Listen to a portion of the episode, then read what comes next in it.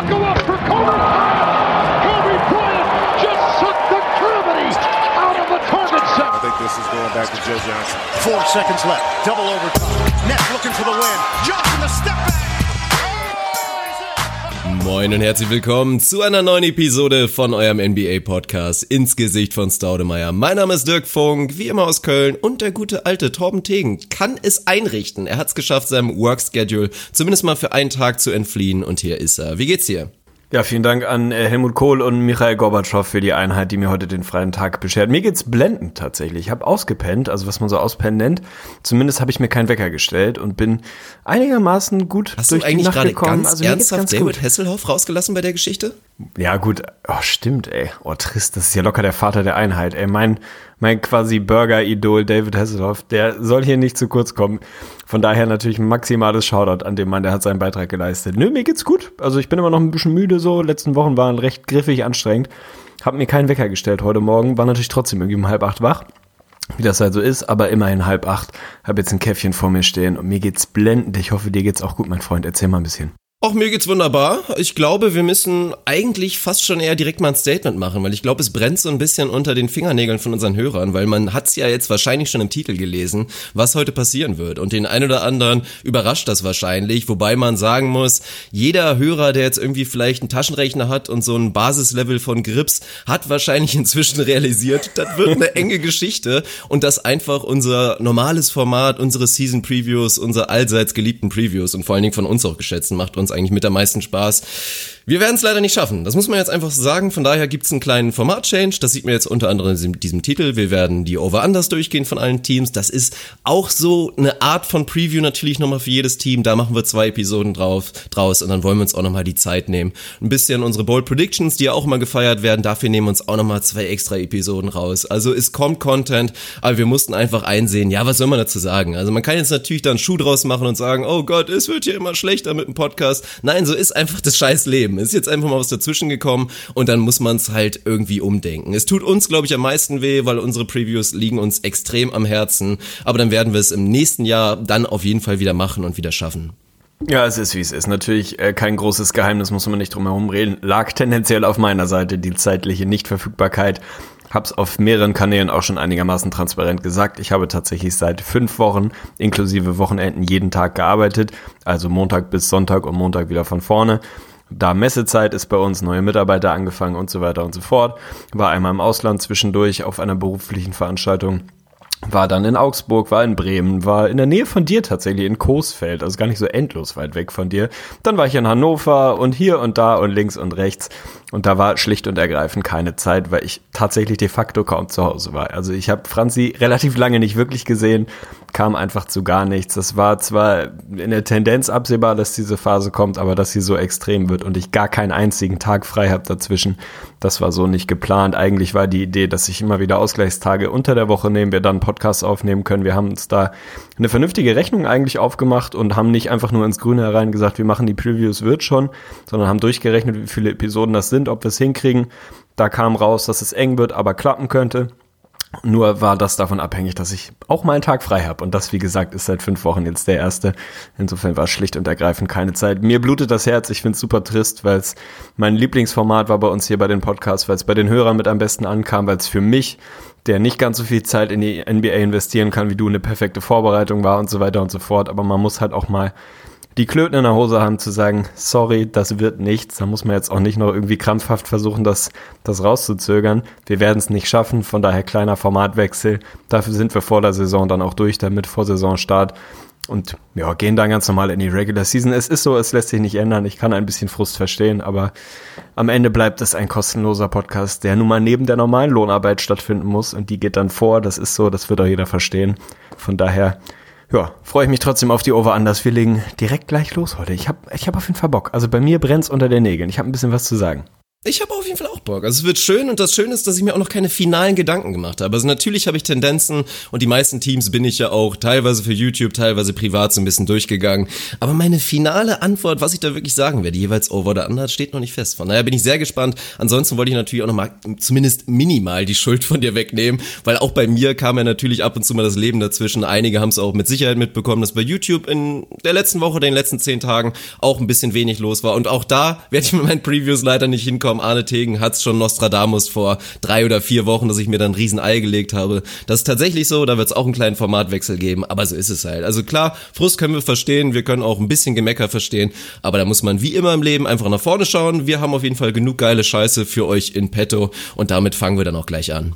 So ist es. Ich würde direkt erstmal zum Format ein bisschen was sagen wollen. Denn du hast es vorhin schon gesagt, wir machen zwei Over-Under-Podcasts, in denen wir klassisch die Over-Unders, die veröffentlicht wurden, durchgehen, unsere Einschätzung dazu geben, ein bisschen was zum Team sagen, warum wir ein Over geben, warum wir ein Under geben, ob wir die Benchmark ungefähr richtig angesetzt finden und so weiter und so fort wird es eine Ausgabe zur Eastern Conference geben, eine zur Western Conference. Ich habe gestern Abend nochmal fix eine Twitter-Umfrage rausgehauen, um euch entscheiden zu lassen, welche Conference es wird. 155 Votes sind in, ja, in der Kürze der Zeit noch zusammengekommen, weil ich relativ spät diese Umfrage geplagt habe. Von daher das erste Mal Shoutout. Und ich will einleiten mit, ich war sehr, sehr überrascht vom Ergebnis. Also für mich war das ein ziemliches, ziemliches Lock, 75% Western Conference, die die stärkere Conf Conference ist, vielleicht auch die spannendere, die LeBron mit dabei hat und so weiter und so fort. Am Ende tatsächlich 52% für die Eastern Conference. Da will ich von dir erstmal wissen, was hättest du gedacht? Hatte ich das ähnlich überrascht wie mich? Der Osten ist ein bisschen spannender geworden, vielleicht nicht zwingend besser, vielleicht ein bisschen besser, ein bisschen anders. Aber dass es dann wirklich der Osten wird? Oder meinst du, die Leute gehen so Twisted Psychology erstmal den Osten, der nicht so spannend ist und dann das Beste zum Schluss? Ich, ich tue mich ein bisschen schwer, äh, da was draus zu machen. Ja, immer, immer. Ich bin ein bisschen überrascht. Also natürlich rechnet man eher mit der Western Conference und die ist ja auch wahnsinnig spannend. Also wie gesagt, wir haben potenziell 14 Kandidaten auf Playoffs, wenn die Phoenix Suns irgendwie noch ein bisschen nachbessern mit einem Trade. Also zumindest mit minimalen Außenseiterchancen. Da musst du wirklich bis auf die Sacramento Kings alle mit reinnehmen. Von daher ist das wahnsinnig wahnsinnig spannend. Aber ich kann es auch nachvollziehen, weil ich persönlich finde auch den Osten wirklich wahnsinnig spannend. Also klar haben wir so dieses Rennen an der Spitze und zwei Teams, vielleicht drei mit den 76ers, die sich absetzen werden von dem Rest. Aber gerade in in der Mitte, so von Position 4 bis Position 12 finde ich es wahnsinnig spannend, auch ganz unten, wie sich das durchmischen wird. Also von daher freue ich mich auf die Episode. Also für mich ist das kein Downer, ich bin hyped auf die Eastern Conference. Ein Downer ist es für mich auch überhaupt nicht, das wollte ich damit nicht gesagt haben. Ich war nur überrascht. Also ich hatte mich in meinem Kopf schon so minimal auf den Westen vorbereitet, aber man muss flexibel bleiben heutzutage, ne? So ist es, die Welt ist dynamisch, da muss man im Kopf auch mal umschalten können. Wir gehen rein in den Osten, noch ein bisschen Formalitäten. Wir haben die Westgate Over anders als Grundlage genommen. Die wurden jetzt kürzlich nochmal angepasst, insofern ist es auch nicht so schlimm, dass wir schon für unseren einen Season Preview schon drei Over anders besprochen hatten.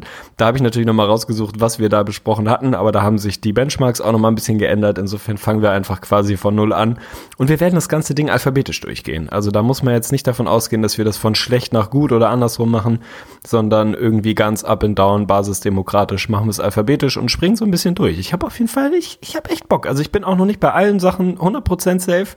Ich habe eine Tendenz bei den meisten, bei manchen sehr sicher, bei manchen wird es einfach wie der, der berühmte Tegli Coin Flip, wo ich irgendwas sage und dann damit fahre. Also mal schauen, vielleicht, ich muss mir noch eine Münze organisieren. Es gibt Teams, wo ich die Münze entscheiden lassen werde heute. Da bin ich mir einigermaßen sicher. Also bin sehr gespannt, in welche Richtung das geht. Ja, dann legen wir doch einfach los mit A wie Arno Dübel und fangen an mit den Atlanta Hawks und das ist tatsächlich relativ unspannend, weil die Atlanta Hawks in der letzten Saison 24 Wins, damals natürlich noch mit Dennis Schröder und für die neue Saison ohne Dennis Schröder wird von Westgate zumindest, also von Las Vegas, ebenso 24 als Over-Under gesetzt. Ist natürlich ein bisschen tricky, weil alle, die sich auskennen mit Sportwetten und gerade mit Over-Unders, ist ja immer so ein bisschen schwierig, wenn du da aufs Over gehst, dann es wären dann tatsächlich 24. Normalerweise kennt man es eher mit Kommazahlen ist das ein sogenannter Push und du würdest die Kohle zurückbekommen. Mach's für uns ein bisschen einfacher, weil es das Szenario gibt, wenn die 24 treffen. Hatten wir zumindest in dem Sinne nicht komplett Unrecht, aber wir werden natürlich aufs Over oder aufs Under gehen. Und da finde ich eigentlich für mich, habe ich mir immer so gedacht, gerade weil wir jetzt kein ausführliches Preview machen wollen und nicht alles durchkommen wollen von den Teams, fange ich eigentlich immer eher damit an, was sind denn die Gründe, warum sie überhaupt besser sein sollten? Und das ist schon mal die erste Frage. Also wir hatten Dennis Schröder, der jetzt weg ist, so der wichtigste Mann vielleicht. In welchem Szenario und aus welchen Gründen können diese Atlanta Hawks besser sein und vielleicht das Overkommen, Tegli? Ja, aus keinem, deswegen nehme ich das an. Nee, ist relativ simpel. Also klar, das ist so ein bisschen äh, die eine Herangehensweise, dass man sich anguckt, so Best-Case-Szenario, was kann, was muss, was könnte realistischerweise passieren, damit es wirklich einen Schritt nach vorne geht. Dann geht man ein bisschen in die andere Richtung, das ist das Worst-Case-Szenario und dann pennt man es irgendwo ein. Ich habe immer noch so einen zweiten Weg, dass ich mir mal angucke, gerade bei den schwachen Teams, wie viele Teams haben denn letztes Jahr eigentlich weniger als 24 Wins geholt und wie würde ich die qualitativ ranken im Vergleich zu den Hawks dieses Jahr? Wenn ich letztes Jahr reingucke, die Suns 21, Memphis 22, die Mavs satte, glatte 24, würde ich alle drei schon mal für klar besser befinden als die Hawks in diesem Jahr. Von daher komme ich da immer zum selben Ergebnis.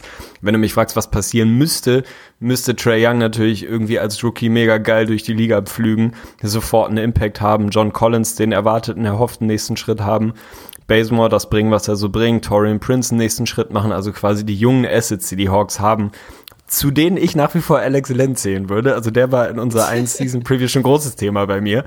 Theoretisch ist da eine, eine Menge junges Talent, aber junges Talent, zumindest so junges Talent, gewinnt halt keine Spiele. Das ist keine große Neuigkeit.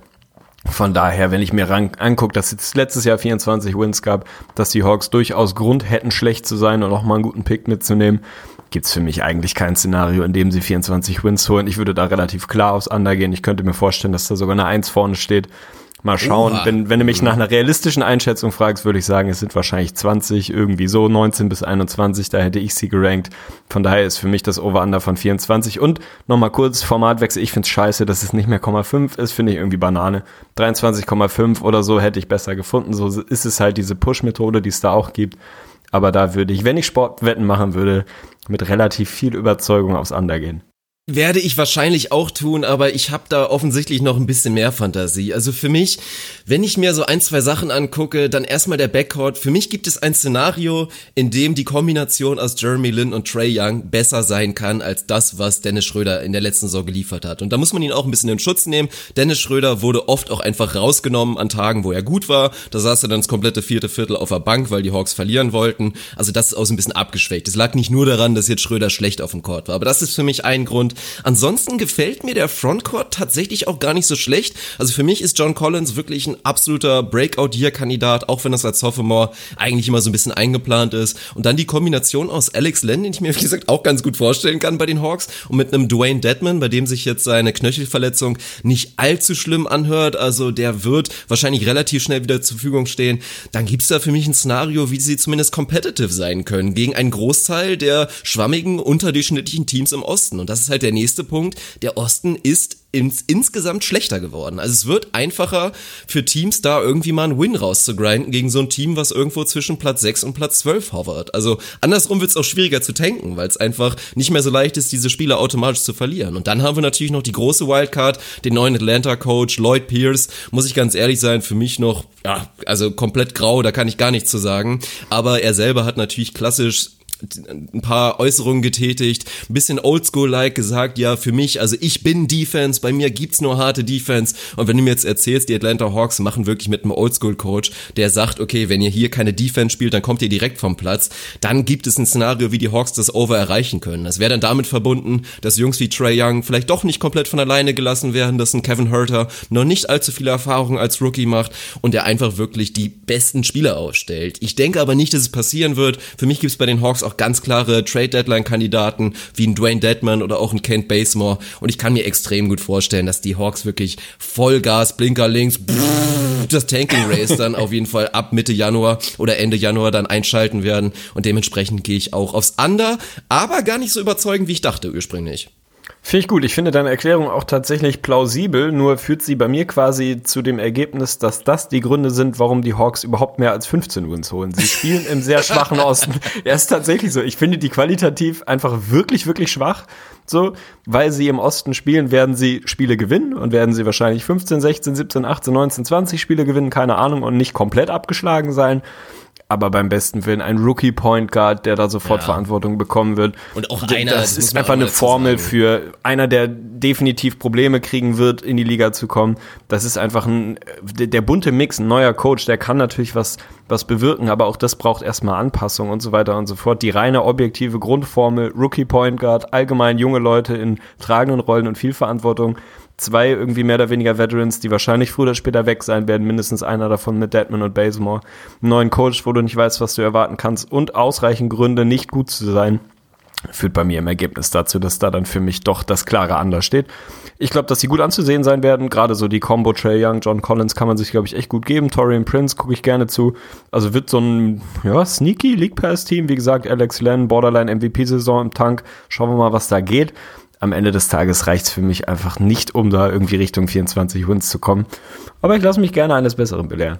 Nee, kann ich gut nachvollziehen und bei Trey Young muss man auf jeden Fall betonen. Also diese Rookie Point Guard Geschichte, die predigen wir seit Jahren, wurde jetzt ein bisschen relativiert durch Ben Simmons, aber Trey Young ist eben nicht Ben Simmons und Luka Doncic wird meiner Meinung nach in eine ähnliche Range fallen wie jetzt ein Ben Simmons, der da einfach mit einem reiferen Körper kommt und das ist genau der Punkt. Ein Trey Young oder allgemein Point Guards, für die dieser physische Niveauwechsel von College oder von sonst wo einfach in die NBA einfach so riesig und eklatant ist, die werden automatisch Probleme haben. Und Trey Young Skillset ja, das ist nun mal ein Rollercoaster, wird die Rookie-Saison sein. Es wird viele Highlights geben, deswegen auch, ja, League Pass schon nachvollziehbar, aber letztendlich, da muss man die Illusion auch mal ein bisschen wegmachen. Das macht man immer bei diesen Teams, dass man denkt, boah, John Collins, Trey Young, das Pick and Roll wird so wahnsinnig geil und spätestens nach zwei Wochen stellst du fest, boah, das ist jetzt sportlich hier so kacke, das kann ich mir nicht reinziehen.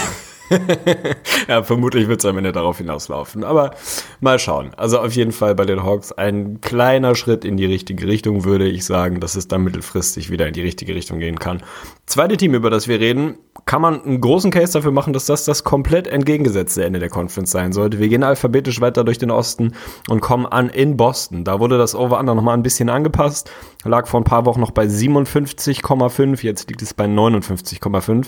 Ich weiß nicht genau, was der Hintergrund dieser Entscheidung ist. Vielleicht die Tatsache, dass jetzt anscheinend doch die zumindest vermeintlich fünf besten Jungs zu starten scheinen. Es gab ein bisschen Kritik, in Anführungsstrichen, über das relativ niedrig angesetzte Over-Under von 57,5, wo man auch schon mal sagen muss, das heißt schon mal eine Menge, wenn das Over-Under bei 58 Wins irgendwie für zu tief kritisiert wird so in der allgemeinen Rezeption, wenn denn die, die Celtics fit bleiben, wenn Gordon Hayward schnell wieder auf dem Platz ist, Curry wieder auf dem Platz ist, dann ist das für mehr oder weniger jeden in der Liga ein recht klares 60-Win-Team in diesem Osten. Will ich von dir als allererstes wissen, ist es das für dich auch so eindeutig? Ist das einfach so ganz klar, ey, die Jungs waren letztes Jahr richtig, richtig stark, 55 Wins geholt, jetzt kommen zwei Top, weiß ich nicht, 20, 25, 15 Spieler der Liga noch dazu, mehr oder weniger, oder anderthalb, Curry war ja ein bisschen auf dem Platz zumindest, und dann ist das einfach die logische Formel. Mega guter Coach, spricht alles dafür, Spiel im Osten, straight 60 Wins. Oder gibt es für dich ein Szenario, wo das dann doch schwieriger zusammenpasst, als man das auf dem Papier so denkt? Ja, zu 100 Prozent. Also ich frage mich wirklich, wie man auf dieses Over-Under kommt. Also wie gesagt, wenn man auf meine Basisformel geht und hinterfragt, warum sind die Boston Celtics besser als in der letzten Saison und das sind 55 Wins und warum sind sie dann satt besser? Das ist erstmal Grund Nummer eins. Gordon Hayward ist wieder da und er selber sagt, er ist bei 100 Prozent. Jetzt in dem ersten Preseason-Game sah es selbstverständlich nicht nach 100 Prozent. Das ist auch normal. Er wird seinen Shot erstmal ein bisschen wiederfinden müssen. Aber der Junge ist verdammt gut. Das äh, sagen wir natürlich schon ganz lange und ich bin auch fest davon davon überzeugt, dass man das relativ schnell in der Saison wieder sehen wird. Also, dass du erstmal so ein Qualitätsmal wieder reinschmeißt, dann kann man auf jeden Fall vielleicht mit einem etwas guten Gewissen damit rechnen, dass Kyrie einfach ein bisschen gesünder ist in der Saison, dass er mehr Spiele macht und dann rechnen wir natürlich der ganz große Punkt intrinsische Verbesserung bei den Boston Celtics. Ich rede von einem Jalen Brown, ich rede von einem Jason Tatum, der nochmal einen Schritt machen wird und dann reden wir von einem brachialen Team. Also ich habe mir eben schon gedacht, als ich mir die Starting Lineup einfach nochmal angeguckt habe, es ist ja klar, wenn man zu den Warriors guckt, nicht das beste Starting Lineup vielleicht, aber es ist glaube ich echt das Starting Lineup, was mir am besten gefällt in der NBA und auch mit Abstand. Also mit diesem Coach mit Brad Stevens, der schon als so ziemlich erster gesagt hat, nee, es gibt in der modernen NBA keine Position mehr, mir ist das jetzt scheißegal und ich schmeiß einfach Jalen Brown, Gordon Hayward und Jason Tatum auf den Court und die werden das schon irgendwie hinbekommen und das kann ich mir wirklich so genial vorstellen. Und dann hast du mit Kyrie einen guten Mann, der da einfach noch Verantwortung übernehmen kann und von dem ich mir auch eine sehr gute Saison wirklich erwarte. Der geht ja tatsächlich tatsächlich echt immer ein bisschen unter, weil einfach die anderen Jungs der Celtics jetzt so kometenhaft angestiegen sind und dann dazu einfach Al Horford als Anker. Also für mich ist die Starting Five brachial und auch wenn ich mich an den Gedanken erstmal gewöhnen muss, macht es einfach immer mehr Sinn, dass wir bei diesem Boston Celtics Team dann auch noch mit Tiefe auf der Bank einfach von einem echten NBA Finals Contender sprechen. Also für mich sind sie der Favorit. Ich glaube, sie werden in der Regular Season wirklich richtig durchmarschieren in der Eastern Conference. Von daher ein klares Over und ich freue mich auf die Finals. Kann ich nachvollziehen. Man muss natürlich ein bisschen bei deiner Rechnung, wenn du dir anguckst, letztes Jahr 55 Wins sind nominell besser geworden und auch klar besser geworden, also sind sie deutlich besser. Ein bisschen äh, tatsächlich mit einrechnen, waren die 55 Wins letztes Jahr denn so legit und sind die so zu erwarten. Für mich gibt es ein Szenario, in dem du das gleiche Boston-Team aus dem letzten Jahr zehn Saisons spielen lässt und sie werden nie wieder 55 Wins holen. Also muss man für mich auch das so ein kleines bisschen mit einfangen. Trotzdem komme ich zum gleichen Ergebnis. Für mich ist das ein ganz klares 60-Win-Team. Das ist eine der besten Starting Fives der Liga mit Potenzial, vielleicht sogar die beste zu sein. Das ist für mich definitiv die beste 8, 9, 10 Man Rotation, die die Liga hat, auch wenn die Warriors natürlich in der Spitze besser sind, in der Tiefe ist das einfach unfassbar, was Boston da hat. Ganz ehrlich, die nominelle Second Unit oder Second Five mit Rosier, Marcus Smart, Sammy Ogilvy, Marcus Morris, Aaron Baines ist ein legitim okayes NBA-Team, wenn du die Die muss nicht unbedingt stellst. letzte an der Eastern Conference werden, diese. Das ist ein okayes Team ja. auf jeden Fall. Und dazu wirfst du dann noch irgendwie einen Daniel Theiss mit rein, der einfach auch ein, ein legitimer NBA-Junge ist mittlerweile. Das ist einfach ein unfassbar, unfassbar gutes, unfassbar tiefes Team. Mit trotzdem natürlich ein paar Fragezeichen. Wie schnell kommt Hayward auf die 100 Prozent? Da ist er noch relativ weit weg, weit entfernt in meinen Augen. Und das ist auch in Ordnung so. Wie funktioniert Al Horford auf der 5, der das eigentlich nicht so, nicht so wahnsinnig gerne macht, der sich eher als Vierer sieht. Ich finde es trotzdem richtig, einfach mit der nominell besten fünfmal anzufangen und zu gucken, wie sehen die kleineren, tendenziell kleiner werdenden Rollen aus, die ein Jalen Brown und ein Jason Tatum dann bekommen werden, einfach weil Hayward und Kyrie wieder dazu zurückkommen.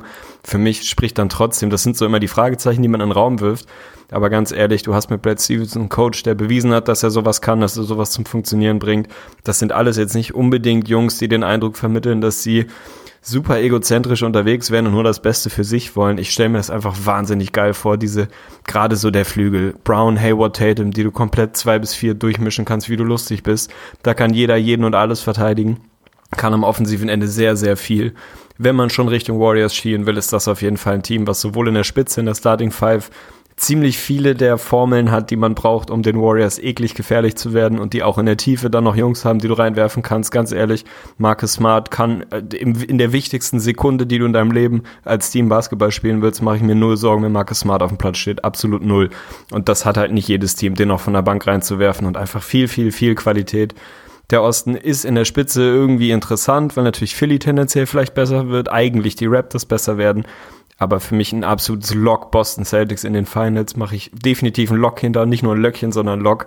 Und ich erwische mich selber immer wieder dabei, wo ich in einem großen Teil meines äh, NBA-Herzens die Boston Celtics vielleicht sogar als Titelträger diese, dieser Saison mir vorstellen kann, weil ich glaube, da kommen wir dann im Western Conference Preview zu. Ich glaube, dass die Warriors dieses Jahr große Probleme bekommen werden. Schauen wir mal. Auf jeden Fall für mich bei, bei 59,5. Junge, Junge, Junge, Over. ein Hot Take nach dem anderen hier. Das Jupp. gefällt mir aber richtig gut. Also ein Lock zu verteilen ist eigentlich natürlich ein bisschen vermessen, aber ich habe es ja quasi auch schon getan. Natürlich müssen wir abwarten, was mit bleiben. Kawhi Leonard ist und ob er zu seinem alten Niveau kommt und ob jetzt vielleicht doch Ben Simmons und Joel Embiid beide den ganz klaren Superstar-Status erreichen in diesem Jahr. Aber für mich ist das Lock auch da. Und nochmal kurz zu deinem Argument eben mit den Celtics, ob das legit war, die 55 Wins. Das Verrückte ist, zumindest seit Brad Stevens da ist, sagt man das ungefähr in jeder Saison. Die Celtics sind immer ein Team, bei dem man sagt, ja, vielleicht waren es drei, vier, fünf zu viele und dann guckt man irgendwie das Point Differential an und so weiter. Aber das sind halt die Boston Celtics. Gerade dieses Team, was einfach clever ist, was viele Spieler mit hohem Basketball-IQ auf dem Court hat und dann eben diesen Coach, der am Ende wirklich, das Spiel ist tight, noch 13 Sekunden, halt nicht stumpf eine Isolation von Kyrie laufen lässt, sondern irgendeinen verrückten, wirklich noch einen Backdoor-Cut oder eine Alley-Oop zu Al Horford und dann ist einfach wieder das Out-of-Bounds-Play, ist dann wieder der Game-Winner. Die Celtics gewinnen einfach diese Spiele und das ist, glaube ich, auch einfach oft der Grund, warum sie tatsächlich mehr Siege rausgrinden, als sie es tatsächlich vielleicht hätten machen sollen, zumindest rein nominell und ich sehe aber nicht, dass es in dieser Saison aufhört. Also von daher gibt es einfach zu viele Punkte, die da wirklich mit einspielen. Al Horford auch nochmal interessant. Das ist für mich halt wirklich das Einzige, wo es wirklich, wirklich spannend wird. Was passiert, und das macht Brad Stevens immer, es wird Matchups geben, die werden zwar immer weniger, wo er sich dafür entscheiden wird, klassisch wieder auf Aaron Baines zu setzen. Dann starten Horford und Baines auf der 4 und der 5. Und was macht Brad Stevens dann wirklich dann? Also dann muss tatsächlich schon ein Jalen Brown auf die Bank rücken, was eine Ansage ist, aber für mich ist das kein Problem. Das ist eben wirklich ein Luxusproblem, weil andersrum, die Celtics sind so tief, dass sie tatsächlich verkraften können, wenn Kyrie zwei Wochen fehlt, wenn Tatum zwei Wochen fehlt, weil dann einfach Qualitätsmänner, die in vielen anderen Teams Starter sein könnten, wie einen Rogier, wie einen Smart oder auch einen Marcus Morris oder selbst einen Aaron Baines, dann einfach reinrücken können. Von daher sehe ich auch einfach den Drop-Off von Starter zu Bank und selbst wie du Verletzungen kompensieren kannst. Das ist einfach zu stabil, dass ich es mir wirklich nicht vorstellen kann, dass sie das andere erreichen.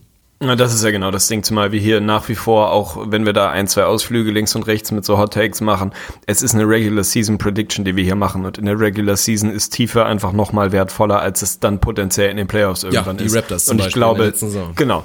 Und ich glaube, da werden die Celtics massiv davon profitieren. Die werden einfach Spiele gewinnen, wo sie mal in einem Back-to-Back zwei Jungs schonen, wo vielleicht mal jemand verletzt ist, kleine Wehwehchen hat und sie können sich das einfach erlauben. Es gibt nominell in der Starting Five niemanden, wenn du den rausnimmst, weil er verletzt ist, weil es ein Back-to-Back ist und du mal ein bisschen schonen willst oder du einen miesen Roadtrip hast, wo du einen brachialen Drop-off hättest in der Qualität, wenn du ihn rauslässt. Wenn du zwei, drei rauslässt, klar, das hat jedes Team, aber dann startet halt mal ein Rosier und Kyrie kriegt seine Pause. Oder es startet halt von mir aus mal ein Marcus Smart und was weiß ich, ein Jalen Brown kriegt seine Pause. Oder ein Morris geht rein für ein Tatum, keine Ahnung. Also du kannst dir einfach sehr viel erlauben und das wird dazu führen, dass die Celtics ich glaube, sie werden relativ wenig dieser klassischen Schedule-Losses einfahren, die du halt normalerweise hast, wenn du dann irgendwie das dritte Spiel in fünf Nächten hast und einfach Leute schonen musst und dann verlierst du die Dinger, die du normal nicht verlierst. Da ist bei den Celtics einfach in der Breite, in der Tiefe so viel Qualität, dass sie solche Dinger auch gewinnen werden.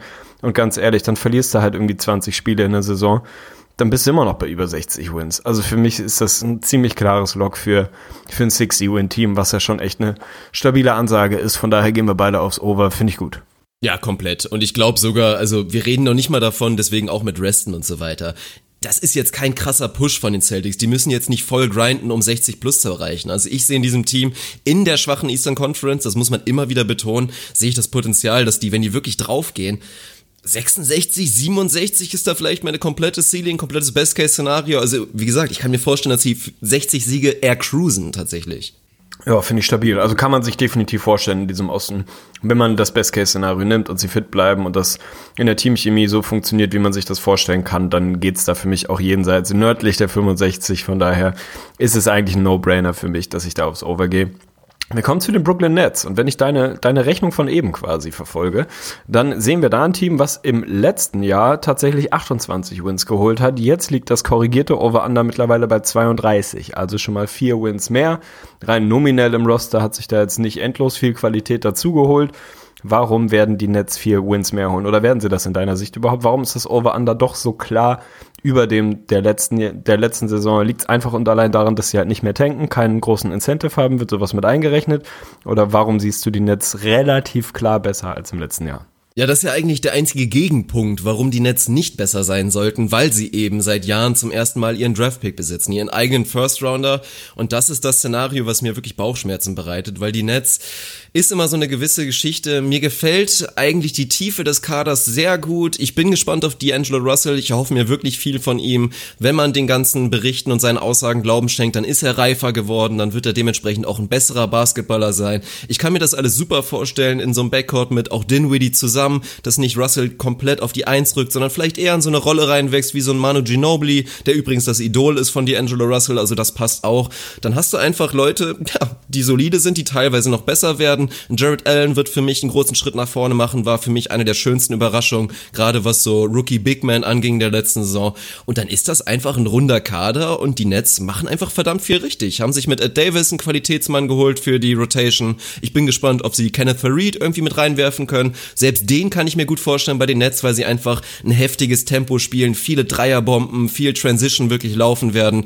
Und dann, ja, ist das einfach so. Sie spielen modernen Basketball, haben viele Leute, die bomben mit einem Alan Crabb, mit einem Joe Harris. Das gefällt mir einfach sehr gut. Und von daher, rein sportlich gesehen, wenn wir jetzt wirklich diesen Draftpick-Aspekt rausnehmen, würde ich sagen, ein ganz klares Over, sogar mit ein bisschen Puffer für mich. Für mich sind die Nets in einem Best-Case-Szenario ein absoluter Kandidat auf Platz 8 im Osten. Aber ich weiß halt nicht, was passiert, wenn vielleicht die eine oder andere Verletzung, sei es wieder ein Russell oder sei es ein wichtiger Mann wie ein Demari Carroll oder was auch immer, ein Jared Allen, ob es dann nicht auch dazu führen kann, dass die Nets irgendwann so Mitte Januar feststellen, hm, vielleicht erhöhen wir jetzt einfach mal die Wahrscheinlichkeit, auch obwohl die neue Draft Lottery Reform ja dazu geführt hat, dass das Incentive zu tanken nicht mehr ganz so groß ist, aber dass sie vielleicht sagen, komm, wir nehmen jetzt Gas raus und gehen nicht mehr auf den Playoff Push, sondern gucken erstmal, dass wir zumindest sicher in der Top 6 picken. Eine Anschlussfrage, bevor mein Take kommt. Wer ist der beste Spieler der Brooklyn Nets? Mit ein bisschen Hoffnung würde ich da wahrscheinlich schon sagen, die Angelo Russell. Also das ist eine Wundertüte, aber ich glaube, dass er zum Tank hat. Also Russell, ich war auch mal kritisch und lang, langjährige Hörer von uns wissen, dass wir da jetzt auch nicht restlos überzeugt waren. Ich meine, der hat eine solide Karriere bisher gemacht. Der liefert dir 15 Punkte im Schnitt, hatte bei den Lakers immer wieder schöne Momente, aber auf einen genaueren Blick hat man festgestellt, da sind noch große Makel und gerade in dieser Rolle als richtiger Point Guard, als einfach als Regisseur fehlt da noch sehr viel. Ich glaube, dass er viel davon ausmergeln kann und gerade wenn er eher in diese Scorer-Rolle geht und vielleicht auch dadurch sogar ein bisschen effizienter wird, weil ein bisschen Verantwortung von ihm weggenommen wird durch einen Dinwiddie, der das machen kann, durch auch einen Shabazz Napier, auch ein sehr gutes Free Agency Signing hat mir extrem gut gefallen das macht für mich Sinn. Ich kann mir vorstellen, dass D'Angelo Russell 20 Punkte scoret in der nächsten Saison. Ich kann mir auch vorstellen, dass er das relativ effizient sogar macht. Und dann ist er der beste Spieler. Und dann vielleicht auch mit ein kleines bisschen Abstand. Jared Allen hat das Potenzial, vielleicht sogar besser zu sein. Das sage ich tatsächlich. Und der Rest, ja, pff, die Murray Carroll, Real Plus Minus ist ja vielleicht der wertvollste. Aber wenn wir jetzt wirklich auf Beste gehen, dann bin ich doch bei Deloading. Finde ich auf jeden Fall sehr stabil, weil ich mir die Frage, wenn ich mir so das Depth Chart angucke, gestellt habe und nicht wirklich zu einer Antwort komme. Ich kann mir wahrscheinlich sogar, wenn ich noch ein halbes Bier trinke, einen Case für Caris LeVert als besten Spieler der Brooklyn Nets machen. Zumindest ja, in zwei Jahren oder so. Also definitiv ein guter Junge. Ich finde die Nets tendenziell ein interessantes Team, weil schnell, viel Pace, viel Geballere, also die wird man sich ganz gut angucken können. Da wird relativ wenig versucht, irgendwie Set Offense im Halfcourt zu spielen. Da werden sie einfach viel ins Laufen wollen, das Ding fliegen lassen von draußen. Da haben sie Personal dafür. Ich mache mir ein bisschen Sorgen am defensiven Ende, wenn ich mir gerade so den Backcourt angucken, D'Angelo Russell, Alan Krabby, Backcourt, so es denn die Starting Five werden sollte. Das ist schon jetzt irgendwie eher das untere Ende des Ligaspektrums. Allgemein fehlt mir ein bisschen die, die reine Qualität in der Spitze. Also ja, ich bin Freund von Ed Davis, ist ein guter Junge für ein Team, was gewinnen will, also in großen Anführungsstrichen, was jetzt nicht gerade Championship-Kaliber ist, aber ein, ein Team, was seriösen Basketball spielen will und damit haben die Nets in den letzten Jahren angefangen seit sie da mal ein bisschen feucht durchgewischt haben, vor allem im Front Office, versuchen die einfach wieder ein legitimes, vernünftiges NBA-Team zu werden. Waren ja auch vor ein paar Jahren einfach mal so die Sacramento Kings des Ostens, so ein bisschen die Lachnummer. Mittlerweile sind sie da komplett raus, einfach seriöse Franchise, das passt da ist ein Ed Davis jemand für ein, für ein Team, was irgendwie solche Ambitionen hat, gefällt mir ganz gut. Ist jetzt aber auch nicht der Mega-Qualitätsjunge. So, du hast halt viele Jungs, die so die kleinen Dinge machen. Ron der Hollis Jefferson, der mir mega gut gefällt. Und Demari Carroll, der auch wieder so eine kleine Renaissance hatte, gefällt mir eigentlich auch ganz gut.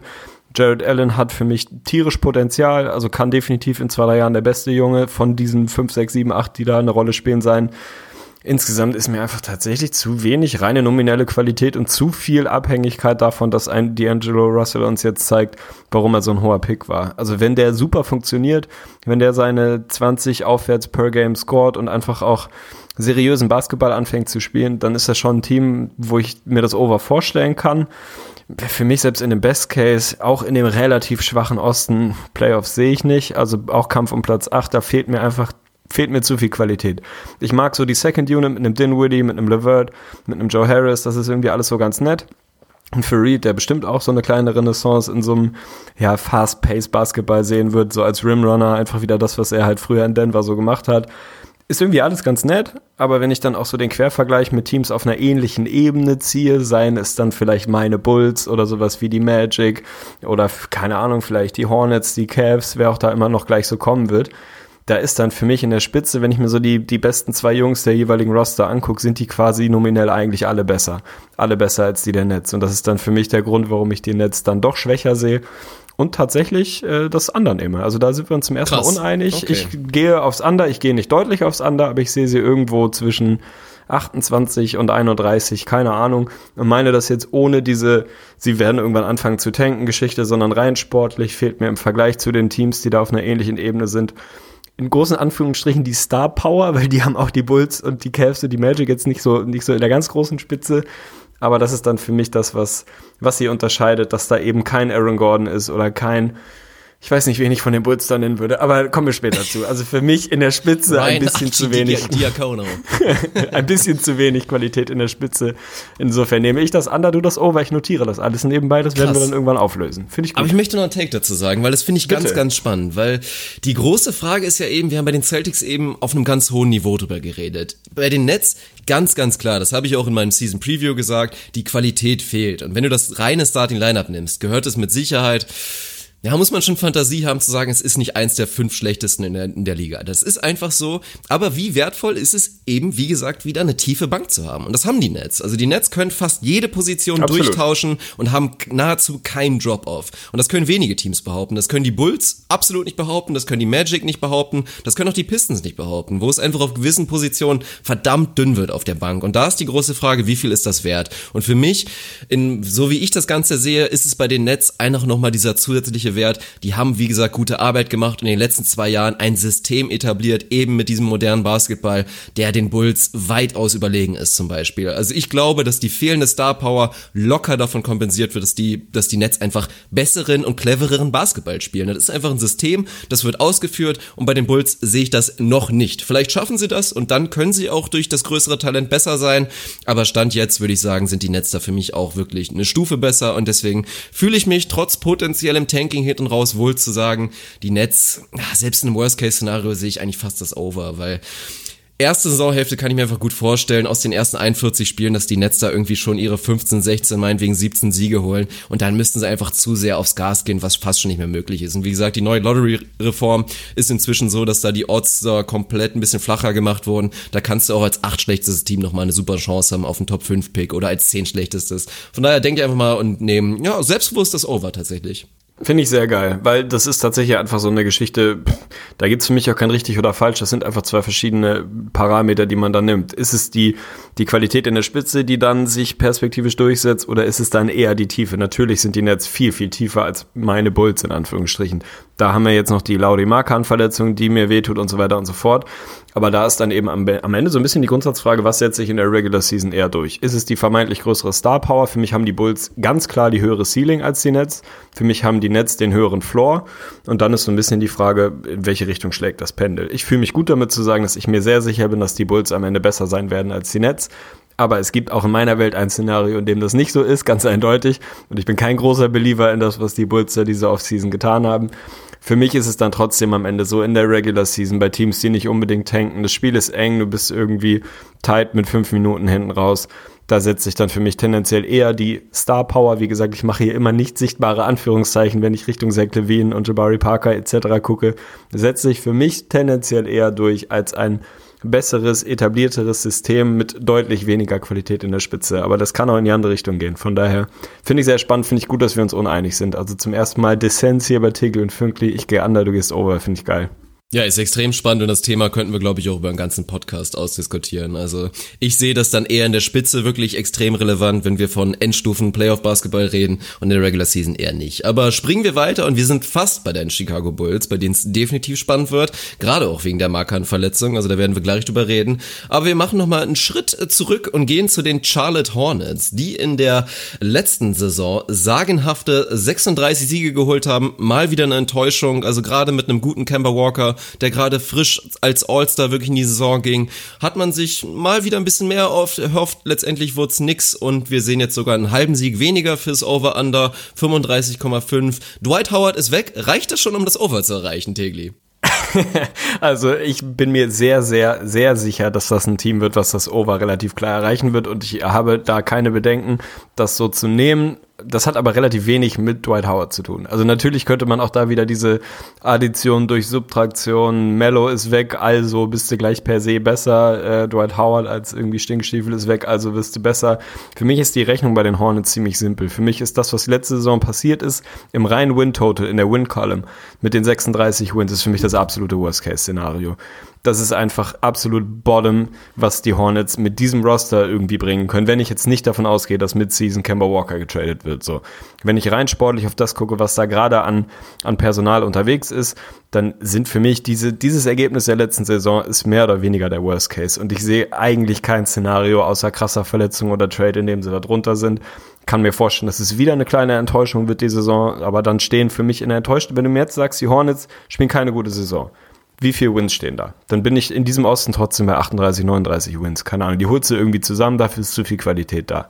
Insofern gehe ich da relativ, relativ selbstbewusst aufs Over und da plane ich jetzt nicht eine Throwback Tony Parker 2007 Saison ein, sondern das ist einfach für mich die Rechnung ist relativ simpel. Letztes Jahr war sehr nah am Worst Case. Wenn man so ein bisschen in die Advanced-Metriken reinguckt, dann geben einem die Zahlen auch das quasi aus, dass die Hornets eigentlich besser waren als das, was in der, in der Win-Column am Ende steht. Besseres Point Differential als die Bucks zum Beispiel oder als die Pistons oder was auch immer. Ein ähnliches wie die Wizards, die alle dann 7, 8, 9 Wins mehr hatten.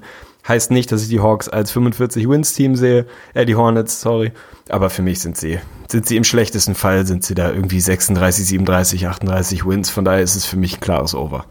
Ich werde auch das Over nehmen, das kann ich schon mal spoilern und selbstverständlich. Also ich glaube gerade auch ein bisschen bei dieser Lowball-Zahl, geht da so ein bisschen mit einher, dass es einfach nicht komplett unrealistisch ist, dass die Hornets, wenn sie feststellen, Kemba will sich umorientieren, und da muss man auch ganz ehrlich sein, muss man ihm keinen Vorwurf machen. Ich habe letztens auch bei, bei Reddit einen schönen Beitrag gesehen, da wurde mal durchgegangen, wer waren denn so eigentlich die besten Mitspieler von, von, von einem Kemba Walker? Und da redet man halt natürlich kurz mal über einen Al Jefferson, einen Gerald Henderson wird da auch mal mit reingeschmissen, natürlich jetzt auch noch ein Nikola Batum, der aber bei den Hornets auch, ja, nicht mehr der alte Blazers Nikola Batum war. Also es ist schon echt extrem düster. Und von daher, wenn Kemba Kemba sagt, einfach mal so ein bisschen den Jimmy Butler macht, nur halt in nett und sagt, komm, ich möchte hier weg, dann könnte ich das nachvollziehen. Und wenn Kemba weg, weg ist, dann reden wir von einer desaströsen, wirklich Chaos-Saison, die Absolut. dann auch natürlich weit, weit, weit unter dem Under liegt. Aber davon wollen wir mal nicht ausgehen und sportlich gesehen errechne ich mir auch wirklich mehr. Also ich will Dwight, auch wenn ich natürlich einen kleinen Scherz gemacht habe, noch ein bisschen in Schutz nehmen. Ich fand, Dwight hat keine schlechte Saison gespielt, eher sogar so eine gute.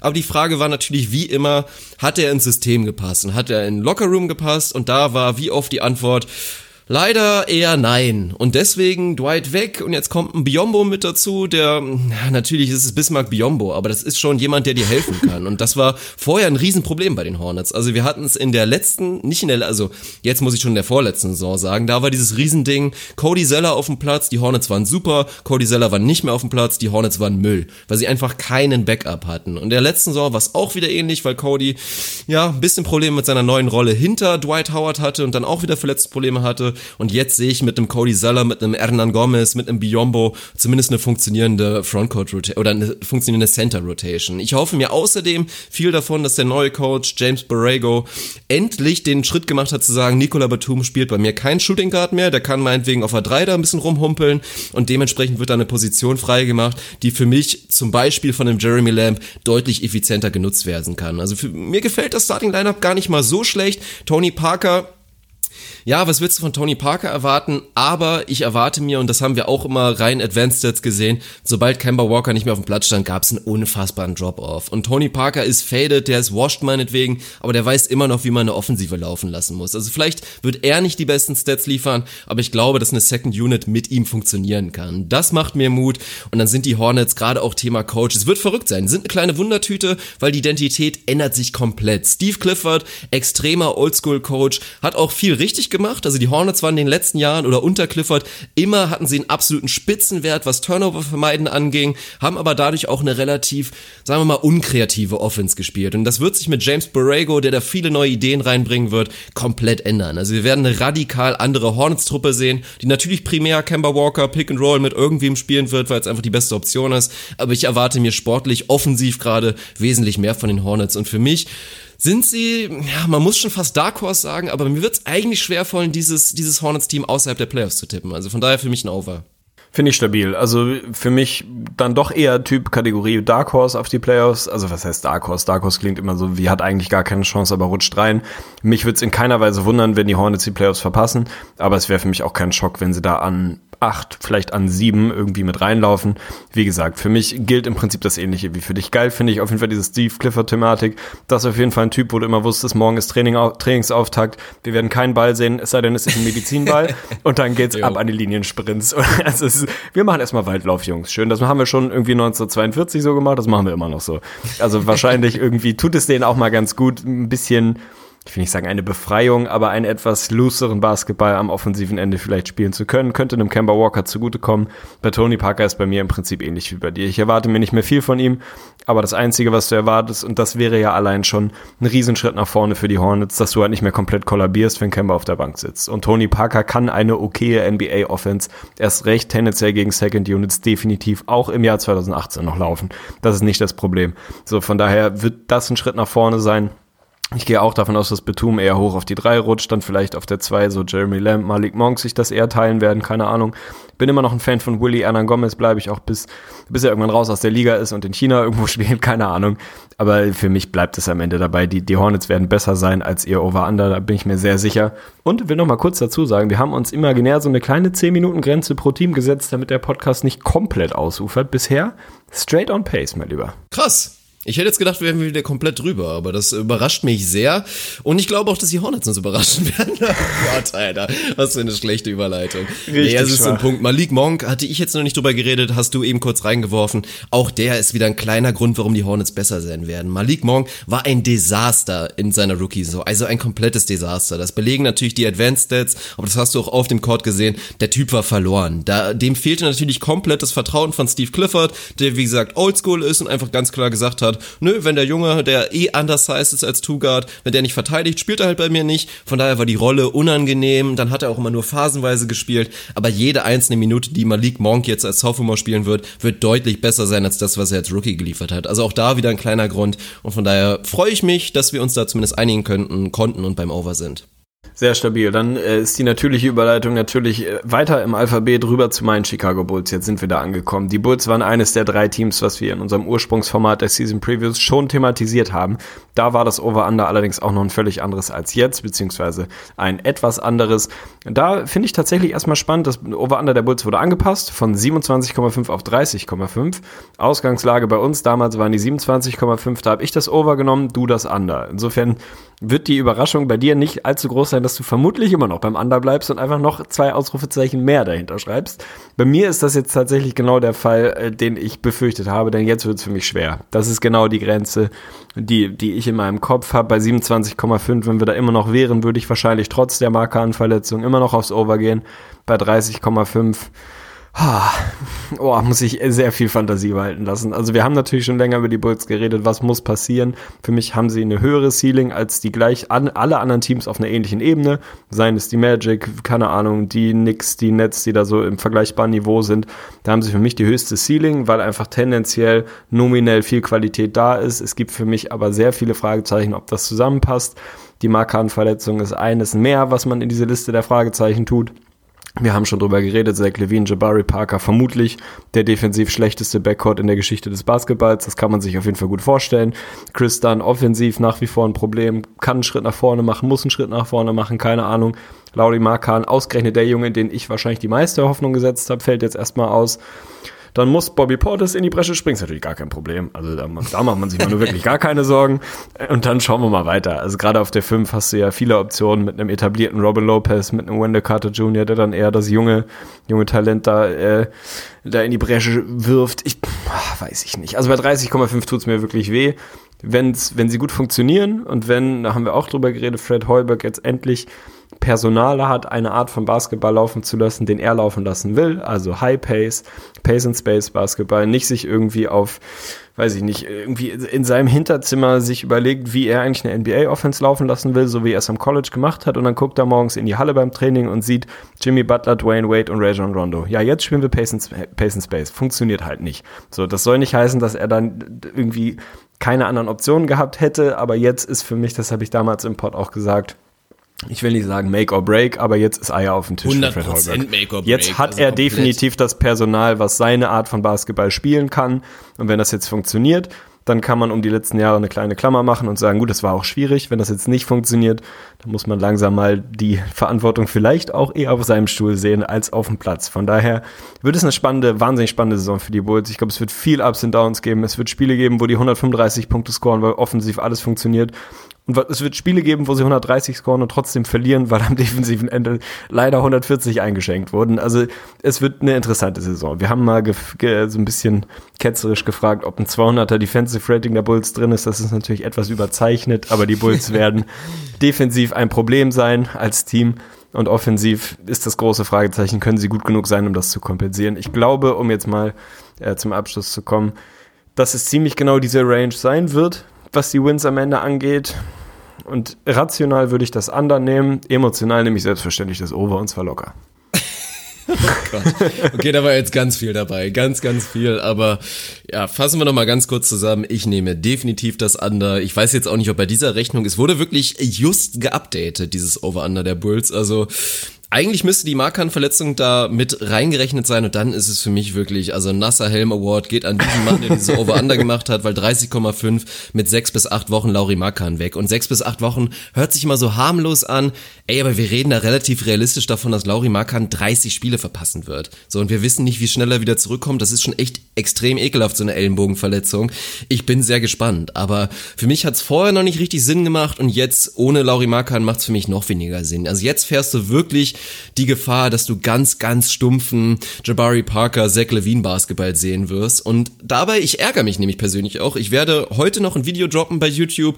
Da werde ich auch über Jabari Parker reden, nämlich über Point Forward Jabari Parker, auf den ich mich tatsächlich gefreut hatte. Also ich habe ihn gerade in dieser Rolle gesehen und auch im ersten Preseason Game hast du schon echt Ansätze gesehen davon. Einfach Jabari Parker schnappt sich den Rebound, rennt nach vorne und macht einfach mit seiner Dynamik und seiner Athletik ein geiles Play. Und der hat die Vision. Also deswegen Frag mich Wiggins oder Jabari Parker, ich nehme definitiv Jabari Parker, weil beide sind bisher relativ eindimensionale Spieler gewesen, aber bei Parker gab es eine Erklärung dafür. Wiggins hat dieses Tats Talent tatsächlich nicht, meiner Meinung nach, und Jabari hat es, aber es wurde bisher einfach noch nicht unleashed, weil er einfach einen gewissen Janis Antetokounmpo neben sich hatte und deswegen natürlich nicht so auf den Ball hatte.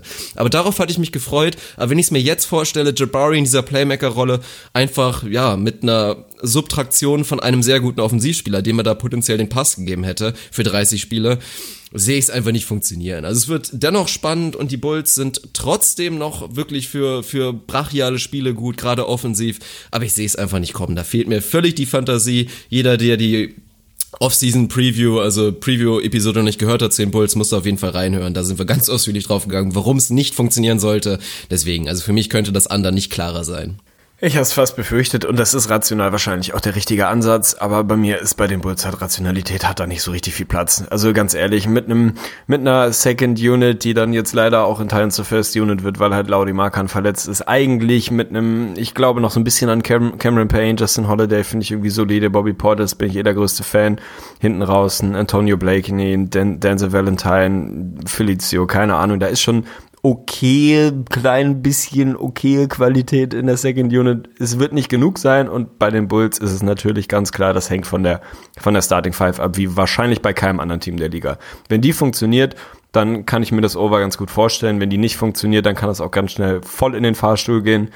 Würde mich auch nicht schockieren, von daher belassen wir es vielleicht dabei bei den Bulls. Ja, ich nehme, ja, also ich nehme das Over, du nimmst das an. Ich habe ja. noch eine Sache, die ich tatsächlich mal Sag einwerfen muss, die jetzt nichts mit den Bulls zu tun hat.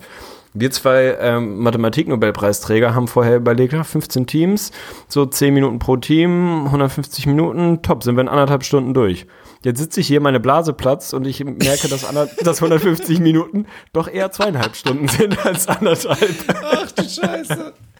Ja, gut. Absolutes Highlight. Gerade ah. bei den Bulls, gerade bei den Teams, die wir doch schon hatten im Previews, da hätten wir mal Zeit einsparen müssen. Aber es ist einfach so ein heißes Thema. Also letzter Take dazu, da müssen wir dringend weiter moven. Ich glaube, und das ist meine semi-bold Prediction oder Predictions, wir werden nach dieser Saison feststellen, dass Jabari Parker verdammt gut ist und dass die Bulls da einen sehr, sehr guten Deal gemacht haben und auch perspektivisch ihn da sich sichern sollten. Aber wir werden ebenso feststellen, dass A, Chris Dunn kein Starting Point Guard ist, dass Zach Levine genauso schlecht ist, wie ich die ganze Zeit sage und dass Fred Heuberg kein richtiger NBA-Coach ist. Ja, toll. Stimmung ist im Keller. Vielen Dank nochmal dafür. Also, ja, ich würde bei der Hälfte dieser Text wahrscheinlich mitgehen. Bei Fred Heuberg habe ich noch Fantasie, dass er mit dem richtigen Personal kein Top 5 Coach dieser Liga ist, aber ein okayer, solider NBA Coach wird oder werden kann. Bei Zach Levine sind wir uns komplett einig. Das ist für mich der nach wie vor überbewertetste NBA Spieler überhaupt. Wahrscheinlich, wo das Verhältnis von äh, Fantasie und Skillset und in dem, was an greifbarer Qualität dabei rauskommt, so breit auseinander ist wie bei relativ wenig anderen Jungs. Da bin ich auch kein Fan. Jabari bin ich auch deiner Meinung. Bei Chris Dunn bin ich ein bisschen hoffnungsvoller, dass er noch ein okayer NBA Point Guard werden kann, aber da ist noch ein relativ weiter Weg. Von daher gehen wir eins weiter im Alphabet und kommen bei einem der, weiß ich nicht, ob spannendsten Teams, aber schon einem spannenden Team an, was äh, die Previous hier angeht. Denn das ist ein Team, was mal Fall, eben satte 19,5 Wins schlechter ist als im letzten Jahr. Da ist die Frage, ist LeBron James 19,5 Wins wert? Wenn ja, LeBron sollte man bei den Lakers das Over tanken.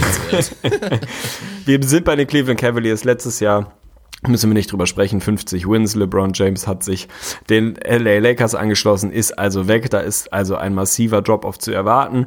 Wenn man jetzt mal ins Roster guckt, ist trotzdem noch relativ viel von dem da, was die letzten Jahre so der Core der Cavs war. Da ist ein George Hill an Bord, ein JR ist an Bord, ein Rodney Hood mit einer größeren Rolle, ein Kevin Love als Franchise-Player, wenn man so will. Ein Tristan Thompson, der denkt, dass er den Osten gewinnt, weil, keine Ahnung, ist, hat er halt die letzten Jahre. Und dann ist immer noch da ein bisschen Qualität vorhanden. Da will ich von dir eigentlich wissen, gehst du davon aus, dass durch den Abgang von LeBron einfach so viel Verantwortung, wenn ich es mal positiv nennen will, frei wird und die Jungs einfach auch ein bisschen befreit in Anführungsstrichen aufspielen können von einem Spieler, der unfassbar gut ist, aber auch einfach sehr viel Fokus auf sich hat, sehr viel den Ball in der Hand hat und so weiter und so fort, wo jeder jeder Mensch, der in einem Roster mit LeBron James ist, zumindest in den letzten Jahren, weiß, ich bin hier ein kleines Mosaik-Ergänzungsteil rund um diesen Mann. So, das ist auch völlig berechtigt so. Jetzt ist es nun mal eine Situation, wo ein bisschen Rolle frei wird, wo Verantwortung frei wird, wo man scheinen kann und aus dem Schatten des nicht mehr vorhandenen LeBron raustreten kann. Haben die Cavs für dich genügend Personal, was, was das wirklich kann? Für mich, um das mal einzuleiten, ehe ich sagen will, over oder under, haben das, sind das eher Jungs, ein George Hill, ein J.R. Smith, weiß ich nicht, ein Tristan Thompson, die eigentlich in genau dieser Rolle, die ich eben genannt habe, ziemlich perfekt waren. Und es sind jetzt nicht die Jungs, wo ich sagen würde, puh, die standen die letzten Jahre nur im Schatten und können jetzt da richtig raustreten und scheinen. Das ist ein Kevin Love, bei dem ich mir das gut vorstellen kann, dass er wieder so ein bisschen der Minnesota Kevin Love wird. Bei fast allen anderen, mit Einschränkungen, vielleicht bei einem Rodney Hood, wobei ich da absolut kein Fan bin, sind das eigentlich Jungs, wo ich denken würde, die sind genau in so einer Rolle perfekt. Also gehe ich jetzt davon aus, dass JR jetzt auf einmal völlig befreit wieder rumbombt. Ich hoffe nicht, wäre jedenfalls nicht gut für die Win-Totals der Cavs. Also für mich habe ich viele Fragezeichen, ob wir da wirklich so ein erneuertes Cavs-Team, was mit neuer Dynamik rauskommt, sehen, als eher so ein, jetzt ist halt Kevin Love noch da, der ist halt geil und der ganze Rest wird vermutlich die Saison eher zeigen, dass sie in der alten Rolle besser aufgehoben waren. Das ist die große Frage. Also gerade JR, man hört ja, sieht wahnsinnig gut aus bisher wirklich in der Offseason und ich kann mir auch vorstellen, dass er tatsächlich eine gute Saison spielt. Aber er ist eigentlich dieser Kandidaten, wie du es eben schon richtig gesagt hast. Also bei LeBron war es immer natürlich 98% Segen, aber natürlich auch ein bisschen Fluch. Es gab einfach Probleme mit dem Team, die LeBron mitbringt. Nämlich einfach, du spielst, wenn LeBron im Team ist, dann gibt es keine Identität, dann gibt es keine Taktik, dann gibt es LeBron. Und alle daneben müssen so gut wie möglich, also einfach versuchen zu koexistieren. Und das bringt einfach auch immer die Probleme mit, dass teilweise Spieler einfach sich in dieser Lage fühlen, okay, ich habe eh keine Verantwortung so und dadurch irgendwie ein bisschen was weggeht und gewisse Spielertypen einfach auch nicht dafür gemacht sind. Also es gibt einen J.R. Smith, es gibt einen Kyle Korver, es gibt auch einen Tristan Thompson, Johnson. Das sind ganz klare Kandidaten, die durch LeBron James so gut aussehen können. Aber es gibt eben auch einen George Hill, es gibt einen Rodney Hood, es gibt einen Jordan Clarkson. Das sind Jungs oder auch natürlich einen Kevin Love. Die leiden eher darunter, dass vielleicht, also zumindest individuell natürlich, jetzt nicht unbedingt Erfolgsperspektive, individuell leiden sie darunter, dass LeBron daneben steht. Und da ist jetzt halt die große Frage, wo werden wir uns da wirklich treffen in der, in der Mitte? Gerade defensiv, ich glaube, das muss der Fokus der Cleveland Cavaliers sein, wenn sie irgendwie eine Chance haben wollen auf die Playoffs müssen sie einfach draufpacken. Und da ist wieder die LeBron-Thematik. Er ist nach wie vor ein sehr, sehr, sehr guter Verteidiger. Auch einer der besten. Aber wenn er will, selbstverständlich. Und LeBron ist größtenteils mit extrem schlechtem Beispiel vorausgegangen, was die Defensive anging. Jetzt ist er weg und jetzt hat wirklich Ty Lue natürlich voll die Verantwortung zu sagen, so, Jungs, wir müssen wirklich grinden. Also, wen du da als Anker nehmen willst, ist da schon natürlich die große Frage. Da gucken wir zu einem Tristan Thompson. Auch sehr, sehr frag fraglich wirklich. Das ist so ein Problem. Aber das muss die Identität sein. Und dann mit ein bisschen Fantasie und eben natürlich mit einem Kevin Love, der eher wieder, der reifer geworden ist erstmal, also der nicht Minnesota Kevin Love ist. Da fehlt vielleicht auch ein bisschen, ja, Athletik vielleicht schon natürlich. Er ist auch in die Jahre gekommen, aber vielleicht sogar besser geworden ist in der größeren Rolle. Kann ich mir schon vorstellen. Also ich sag dir ganz ehrlich, wir werden jetzt noch weiter diskutieren müssen. Ich habe meine Entscheidung noch nicht getroffen, aber das ist halt so unfassbar spannend bei den Cleveland Cavaliers. Kann ich verstehen.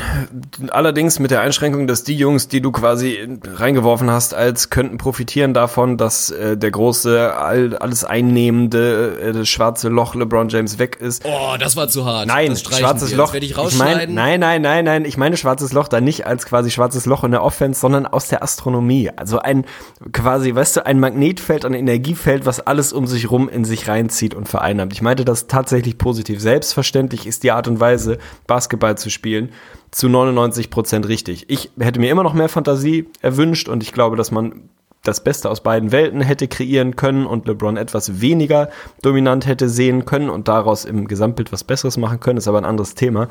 Was ich sagen will, ist, ich glaube, dass gerade Rodney Hood und Jordan Clarkson, die du ansprichst, Jungs sind, denen ich nicht zutraue, da aus diesem, aus dem Schatten zu treten und da wirklich effektiven Winning Basketball zu spielen. Das werden Jungs sein, die Statsheet füllen werden. Das wird ein Kevin Love sowieso.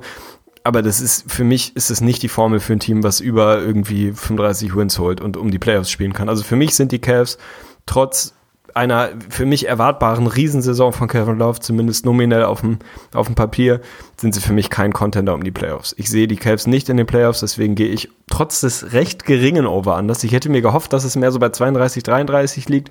Dann hätte ich mit einiger Überzeugung das Under genommen. So tue ich mich ein bisschen schwerer. Ich nehme trotzdem das Under. Also natürlich wird Jordan Clarkson nie wieder in seinem Leben vermutlich so schlechten Basketball spielen wie im letzten Jahr bei einem Rodney Hood, ich war noch nie ein Fan, ich war bei Utah kein Fan, ich bin auch jetzt kein Fan. Das ist für mich einfach jemand, der, ja, der wird irgendwie auf seine 16, 17 Points per Game kommen, aber das ist für mich niemand, der dir hilft, in einem vernünftigen Team Basketballspiele zu gewinnen, sondern er ist für mich der Prototyp, Good Stats on a Bad Team und das erwarte ich bei den Cavs. Ich glaube, dass da ein paar Jungs sein werden, die individuell gut produzieren werden, sei es ein Kevin Love, ein Rodney Hood, vielleicht auch ein JR, wobei ich da relativ wenig Vertrauen habe ich glaube nicht, dass da am Ende an zählbarem, greifbarem Basketball und Siegen im, in der äh, linken Spalte der Tabelle genug stehen wird, dass man da, dass man da zum Over kommt. Von daher gehe ich aufs Under, aber sehr, sehr knapp, weil ich finde, dass das äh, Over-Under insgesamt ziemlich tief angesetzt ist. Es ist für mich näher am, äh, am Worst Case als am Best Case. Von daher, es wäre kein Schock für mich, wenn sie 35 Wins holen. Wenn sie in die Playoffs kämen mit 38, 39, 40, das wäre für mich tatsächlich ein kleiner Schock. Das kann ich mir beim besten Willen nicht vorstellen. Also ich gehe jetzt noch mal ein bisschen, bin ich in mich gegangen, selbstverständlich gehe ich aufs Over und eigentlich auch relativ selbstbewusst, weil für mich bei der Rechnung ist auch so ein bisschen falsch. Klar, 20 Siege LeBron weg, das ist schon legitim, aber andererseits, wenn wir eben über die Boston Celtics geredet haben, die vielleicht zu viele Wins geholt haben, muss man eigentlich einen Case dafür machen, dass die Cavs an sich von der reinen Qualität, die sie im Kader hatten, zu wenig Wins geholt haben mit 50 Siegen in der letzten Saison. Wenn die da mehr aufs Gas gegangen, wäre da auch mehr gekommen und von daher habe ich in dieser Rechnung schon ein paar mehr Wins noch irgendwie als Puffer damit bei und ich sehe da zumindest ein bisschen mehr Potenzial. Es kommt natürlich extrem darauf an. Wir haben wieder eine Wildcard mit einem Rookie Point Guard Colin Sexton, der von seinen Peers, von seinen Rookie-Kollegen, glaube ich, als Nummer 1 Kandidat für den Rookie of the Year Titel genommen wurde. Aber wenn man mal die letzten Jahre nachgeguckt hat, die anderen Rookies haben ungefähr null Ahnung. Das war immer komplett falsch ungefähr. Also von daher sollte man nicht allzu viel Hoffnung haben, dass Colin Sexton tatsächlich so brachial durchstarten wird.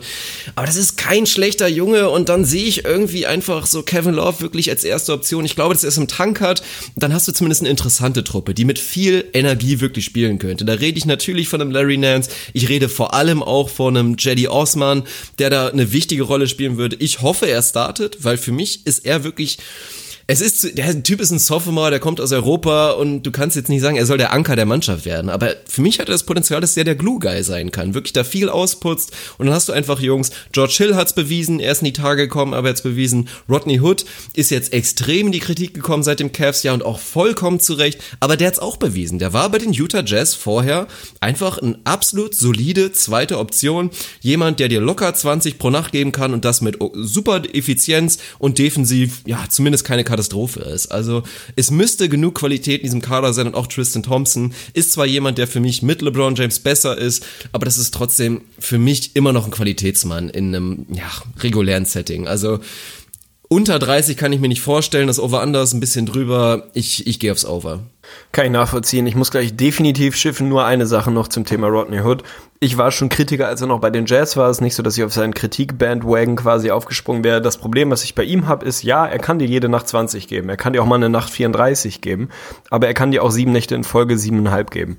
Und das ist für mich genau das Problem. Ich nehme definitiv lieber einen Jungen, der mir konstant über die Saison 12 Points per Game gibt, wenn man es mal darauf irgendwie reduzieren will, als jemanden, der eine Ceiling von 35 hat, aber auch einen Floor von 2. Und das ist mein Problem, was ich bei Rodney Hood andauernd habe. Und wenn man, ich will es jetzt nicht nur an Points per Game festmachen, sondern an allgemeiner Schwankung in seiner Leistung. Da ist er für mich, hat er einfach zu viel Varianz, ist mir einfach zu unverlässlich. Und wenn der, der kann, also für mich ist der letztes Jahr theoretisch der perfekte Junge gewesen in der Rolle, weil jemand, den kannst du von der Bank reinwerfen, der kann komplett heiß laufen, kann dir auf einmal von der Bank 25 geben, dir ein Spiel gewinnen. Er kann dir auch fünf Spiele verlieren, aber er hat halt die Ceiling, dass er die Spiele gewinnen kann. Für mich der Prototyp als genau in so einer Rolle für einen, weiß ich nicht, Contender, erweiterten Contender, eigentlich letztes Jahr für mich perfekte Rolle. Andersrum, die Rolle, die er jetzt hat, dass er Nacht für Nacht für Nacht für Nacht eine tragende Rolle in dieser Offense spielen soll oder in diesem Team spielen soll, ist für mich genau was, was entgegen seiner eigentlichen Stärken geht. Deswegen habe ich große Sorgen, eine große Rolle und viel Verantwortung in Rodney Hood zu stecken, weil ich glaube, dass es nicht nicht seinem Naturell, nicht seinem Skillset entspricht, sondern er jemand ist, der flugig ist, der up and down ist, der viel Varianz in seinem Game hat.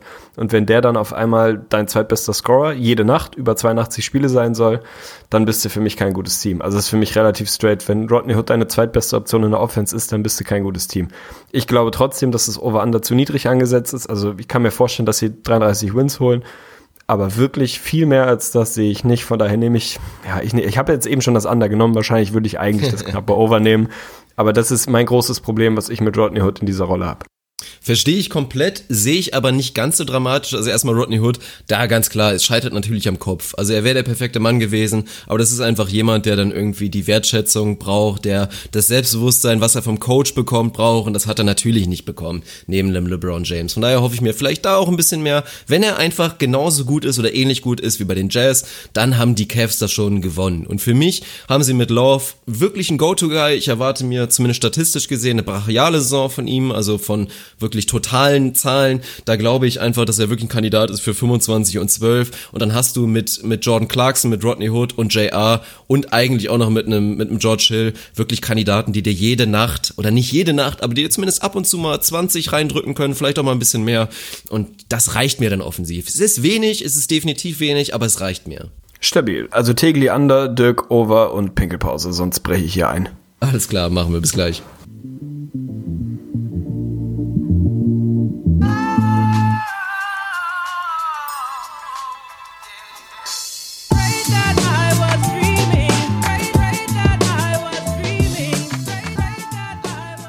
Erleichtert geht es zum nächsten Team und wir sind bei den Detroit Pistons, die in der letzten Saison mir fehlt gerade. Ich sehe die Spalte nicht. 39 Wins geholt haben.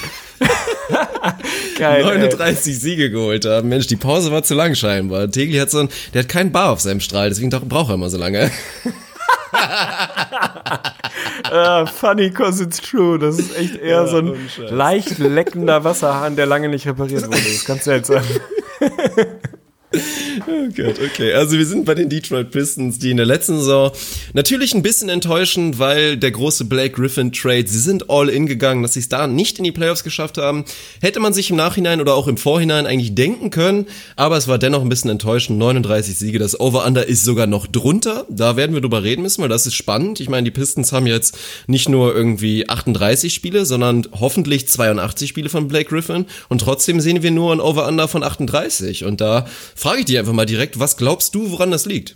Ja, ich glaube, das liegt daran, dass die Pistons für mich, also für mich zumindest, wahrscheinlich das Team sind so außerhalb der, wie funktionieren die Lakers mit LeBron, so dieser absoluten Highlight-Teams, so das Team mit den meisten Fragezeichen, wo man sich sehr viel vorstellen kann. Ich kann mir vorstellen, dass die Pistons nächstes Jahr 30 Wins holen und ratternd an den Playoffs vorbeischreddern. Ich kann mir auch vorstellen, dass die Pistons ganz gut funktionieren und 45 Wins holen und so ein bisschen die Hornets Wizards der letzten Jahre sind, die so, oder die Heat vielleicht, die irgendwie so in die Playoffs kommen, in der Runde ganz gut mitspielen und dann irgendwie rausgehen. So kann ich mir beides vorstellen. Wenn ich in das Roster gucke, macht es für mich relativ wenig Fantasie, dass die Pistons ein gutes Team sind. Ich hätte eigentlich wahrscheinlich bei den Pistons so straight das Pull genommen. Also ich glaube, das ist ziemlich, ziemlich okay so gerankt. Ich glaube, dass die Pistons kein schönes Team sein werden. Ich glaube, dass sie ein frustrierendes Team sein werden, ein in Teilen dysfunktionales Team sein werden und eins, wo man immer denkt, boah, ja, ist irgendwie nichts Halbes und nichts Ganzes. So richtig gut sind sie nicht. Blake wird bestimmt mal wieder hier und da seine 15, 20 Spiele verpassen. Ich werde in meinem Leben kein Reggie Jackson Fan mehr werden der Fit mit Andre Drummond theoretisch irgendwie so ganz nett, aber ob das dann genau funktioniert, dann auf der 2 und 3 mit so Reggie Bullock, Stanley Johnson oder wer auch immer das starten wird, boah, er holt dich das vom Sofa irgendwie, dass du dir meinst, die Pistons angucken zu müssen. Also ich kann dir jetzt schon sagen, Pistons werden wahrscheinlich das Team sein, was ich am wenigsten gucken werde dieses Jahr. Von daher maße ich mir nicht an, da dann am Ende der Saison viel drüber sagen zu können. Es interessiert mich ehrlicherweise. Die sind für mich tatsächlich, das glaube ich, das Schlimmste, was man sagen kann. Für mich Prototyp völlig egales Mittelmaß-Team. Ein Team, was irgendwie so ganz okay sein wird wahrscheinlich, deswegen auch 38 Wins, halt ganz okay, nicht wirklich gut, nicht wirklich schlecht. vielleicht irgendwie in die Playoffs, aber dann auch ein Team, was 0% Chance hat, irgendwie, weiß ich nicht, Conference Semis oder Conference Finals oder so ähnlich zu erreichen. Also für mich absolut null. Und das, obwohl ich immer noch ein Fan von Blake bin. Ich glaube, das ist so ein bisschen, ich glaube, die, die, gehören da genau hin. Die gehören dahin. Bei 38 Wins, da gehört dieses Team hin. Nicht viel mehr, nicht viel weniger. Und deswegen stehen sie da, auch wenn das nominell vielleicht mit, oh, da steht doch Blake, Blake Griffin, Andre Drummond, Reggie Jackson. Wenn du das so einem nicht gut informierten, nicht mehr dolle interessierten NBA-Fan hinlegst, wird er wahrscheinlich sagen, boah, mega gut, richtig gutes Team. Ich glaube, dass es da relativ wenig, eine recht geringe Ceiling gibt bei den, bei den Pistons und deswegen stehen sie da für mich genau richtig. Ich weiß noch nicht genau, ob ich da dann das Over oder Under draus mache.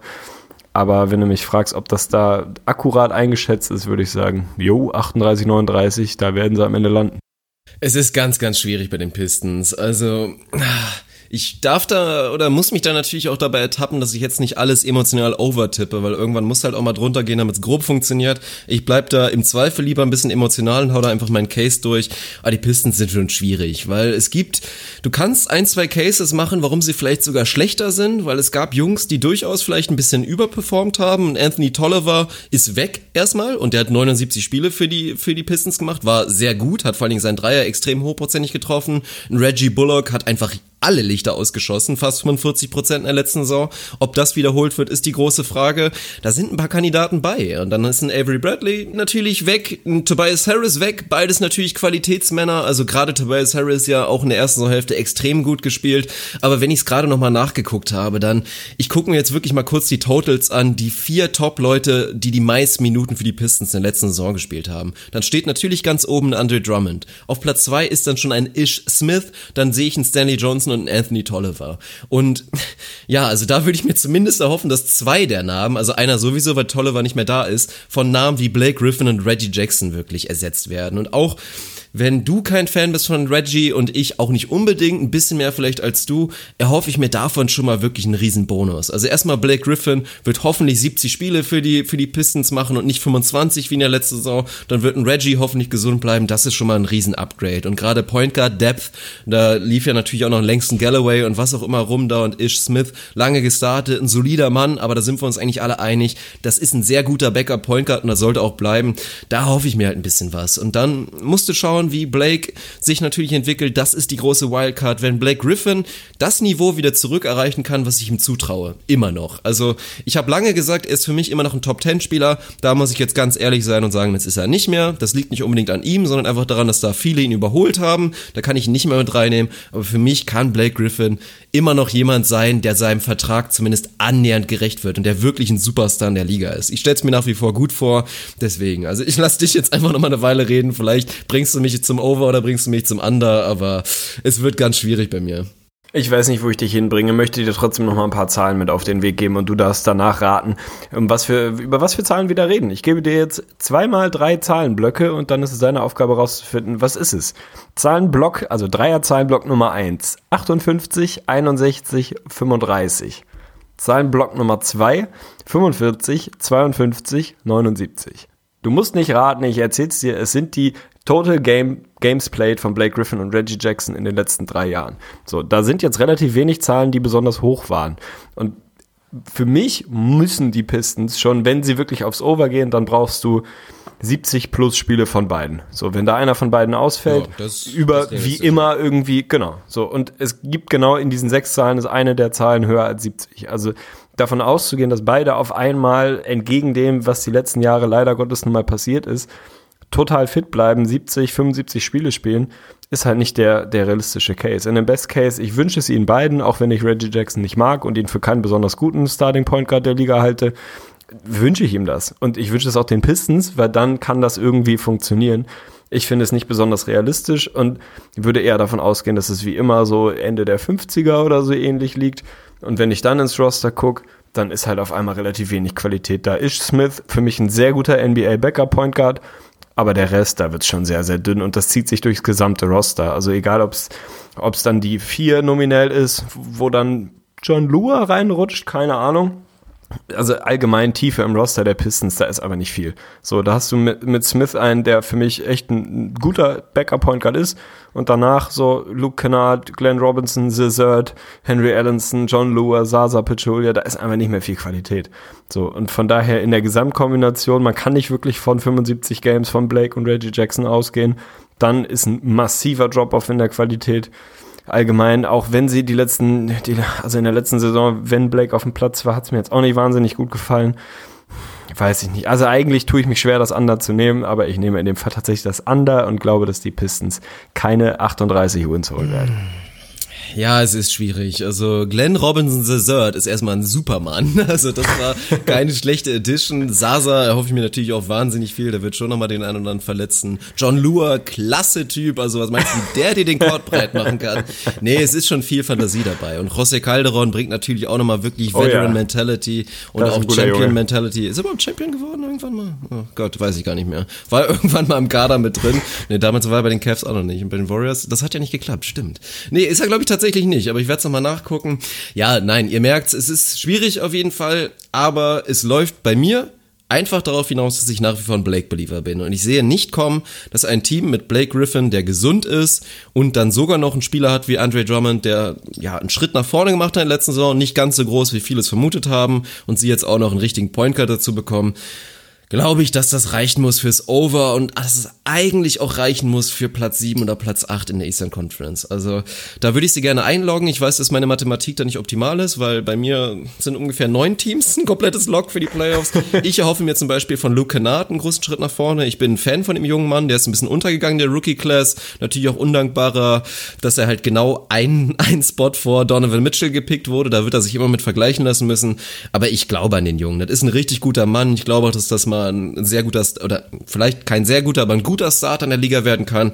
Und da werden wir auch im Vergleich Rookie, Sophomore einen deutlichen Schritt nach vorne sehen. Von daher Bauchschmerzen, leichtes Over für die Detroit Pistons. Stabil. Also zweiter Descens, José Calderon war nie NBA-Champion, aber hat 1998 das Albert-Schweitzer-Turnier gewonnen. Also der Mann geht nicht völlig ohne Erfolg aha, Karriere. Aha. also da ist ein bisschen was zu holen. Wir springen und wir springen tatsächlich alphabetisch zum I, sind bei den Indiana Pacers angekommen und wir springen auch vor allem relativ extrem, was das Win-Total angeht, zumindest was die Over-Anders angeht. Die Pacers letztes Jahr 48 Wins geholt. Vegas ist der Meinung, das ist genau die Benchmark, die in diesem Jahr auch wieder angesetzt werden sollte, also 48 Wins das Over-Under. Da kann man jetzt theoretisch, wenn man reinguckt ins Roster, ist der Case recht simpel. Der Core ist komplett identisch zusammengeblieben. Theoretisch ist mit einem Tyreek Evans vielleicht sogar ein bisschen Qualität dazugekommen. Wie viel Qualität ist dann die nächste Frage. Da guckt man sich dann natürlich in erster Linie mal wieder so basismathematisch an, warum sollten sie jetzt viel weniger Wins holen. Dafür kann man in meiner Welt zumindest einen Case machen. Also die Pacers für mich natürlich Riesenüberraschungsteam der letzten Saison, müssen wir nicht drüber sprechen, waren bei fast allen in den Previews irgendwie ein, vielleicht nicht ganz Lottery-Team, aber definitiv kein Playoff-Team und schon gar nicht ein Homecourt-Team. Riesenüberraschung, Oladipo, Riesenüberraschung und so weiter und so fort, haben wir alles gut in Erinnerung.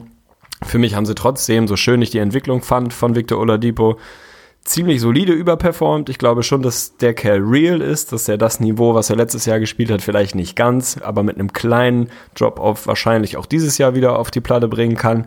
Man kann sich jetzt vorstellen, dass Miles Turner noch einen besseren Impact hat als im letzten Jahr, also dass es auch einen Case gibt, warum die Pacers besser sind als im letzten Jahr. Tyreek Evans sehr, sehr gute Saison gespielt. Also irgendwie gibt es auch einen Case, dass sie besser sind. Für mich vielleicht ein bisschen irrational. Für mich ist es eigentlich ein recht klares Under, weil ich glaube, dass diese Überraschungssaison der letzten Saison nicht reproduzierbar ist. Nicht in der Form. Man weiß jetzt auch ein bisschen besser, was kommt bei den Pacers. So, wir haben das bei den Rockets vor ein paar Jahren mal gesehen, wo sie auf einmal alles auseinandergeschossen haben und in der Regular Season so ein bisschen, huch, was ist denn da jetzt los? Überraschungsteam. Und dann auf einmal in den Playoffs, wenn du dich ein bisschen darauf einstellst und weißt, was kommt, nicht mehr so erfolgreich waren. Ich glaube, dass den Pacers etwas ähnliches passieren kann, dass du einfach weißt, wie du Oladipo verteidigen musst. Das wusstest du in der letzten Saison nicht, weil er diese Rolle in der Form noch nie gespielt hat. Und dass sie da für mich dann immer noch ein bisschen zu berechenbar sind. Für mich mega die Feel-Good-Story. Fand ich richtig geil. Wünsche ihnen allen Erfolg dieser Welt, weil ich finde ein geiles Team. Ich liebe Darren Collison, ich mag Oladipo, ich mag Miles Turner, ich mag Bojan Bogdanovic und so weiter und so fort. Doug McDermott sowieso. Also eigentlich bin ich ein Fan davon. Ich glaube, dass das ein bisschen überperformt war in der letzten Saison und dass sie keine 48 Wins wiederholen können. Deswegen gehe ich und gebe das dir mit auf den Weg, mir zu sagen, ob ich damit völlig falsch liege, ob ich sie unterbewerte. Aber ich gehe tatsächlich aufs Under.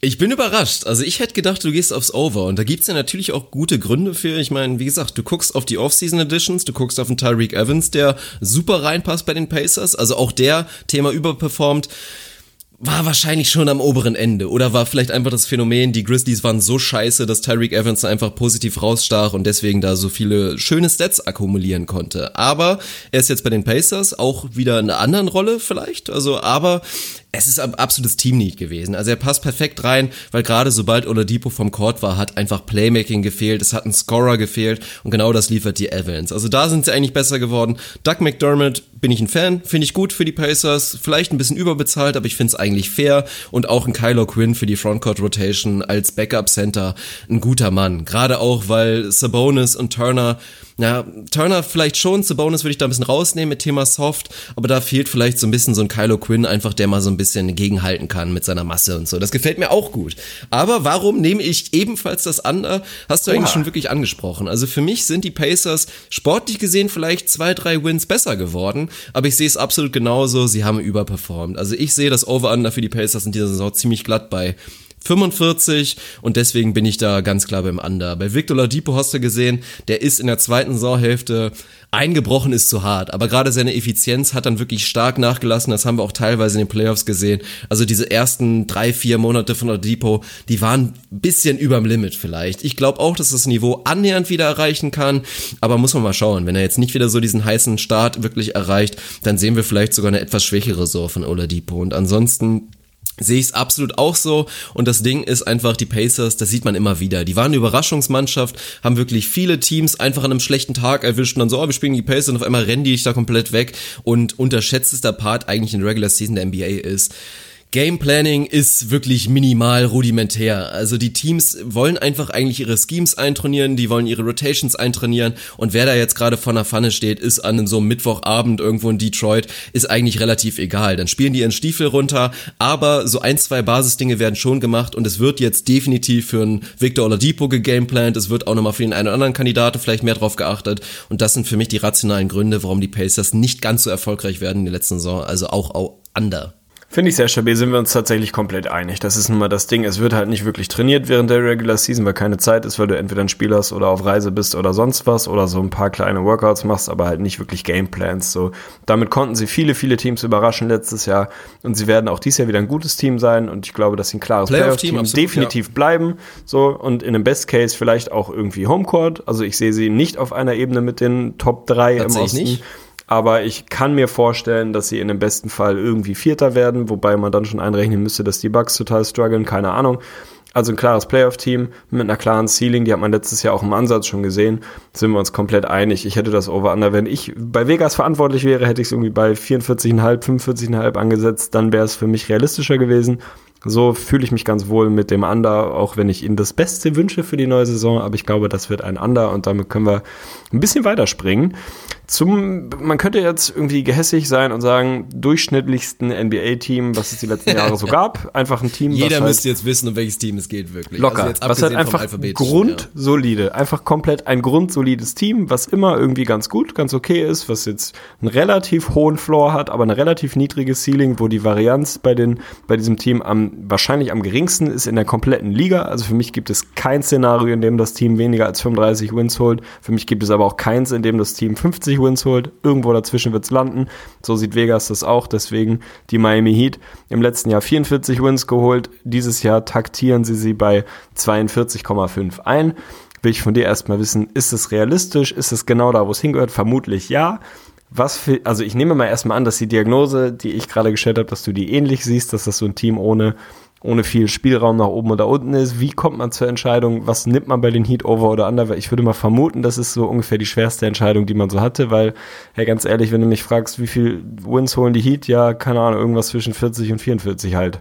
So, und da kann man wahrscheinlich einen Lock hintermachen. Warum wird's in deiner Welt weniger oder warum wird's mehr? Ja, die Miami Heat sind so ein bisschen die Brooklyn Nets ein bisschen besser. Also sie sind sehr gut gecoacht. Eric Spolstra mit Sicherheit ein Top 5 Coach in der Liga. Sie haben natürlich auch ein bisschen mehr Talent in der Spitze. Aber du hast schon recht. Also es ist viel graue Masse mit dabei. Oder es ist vielleicht ein bisschen zu hart.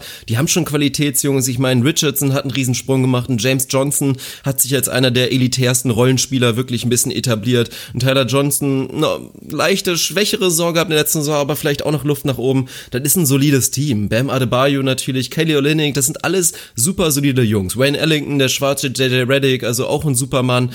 Aber ich finde es vernünftig, da wirklich aufs Under zu gehen. Also erstmal natürlich große Fragezeichen sind, bleibt der Kader so? Also ich rechne fest damit, dass wir, also entweder beide oder einer von Dragic oder Whiteside gehen wird während der Saison. Also da sehe ich einen Trade. Bei Dragic könnte es immer noch sein Richtung Phoenix vor der Saison. Bei Whiteside könnte es zur Trade Deadline sein. Also ich glaube nicht, dass wir diese Heat wirklich so sehen, weil auch die müssen eigentlich langsam mal feststellen, wo ist die Richtung? Wo soll es wirklich hingehen? Jetzt holst du dir auch noch mit Dwayne Wade wieder so ein bisschen so eine hier Kobe Bryant Light Retirement Story ab, dass der auch noch seine Minuten bekommen soll, aber sich eigentlich jeden Abend wieder neu verabschiedet vom Publikum. Ist auch nicht optimal, haben wir schon gesehen. Da sehe ich einfach viele Baustellen. Also mir reicht das nicht. Ich glaube, die Heat sind ein Team, was in die Playoffs kommen können. Mit Sicherheit. Einfach schon alleine, weil sie sehr gut gecoacht sind und weil sie relativ tief sind.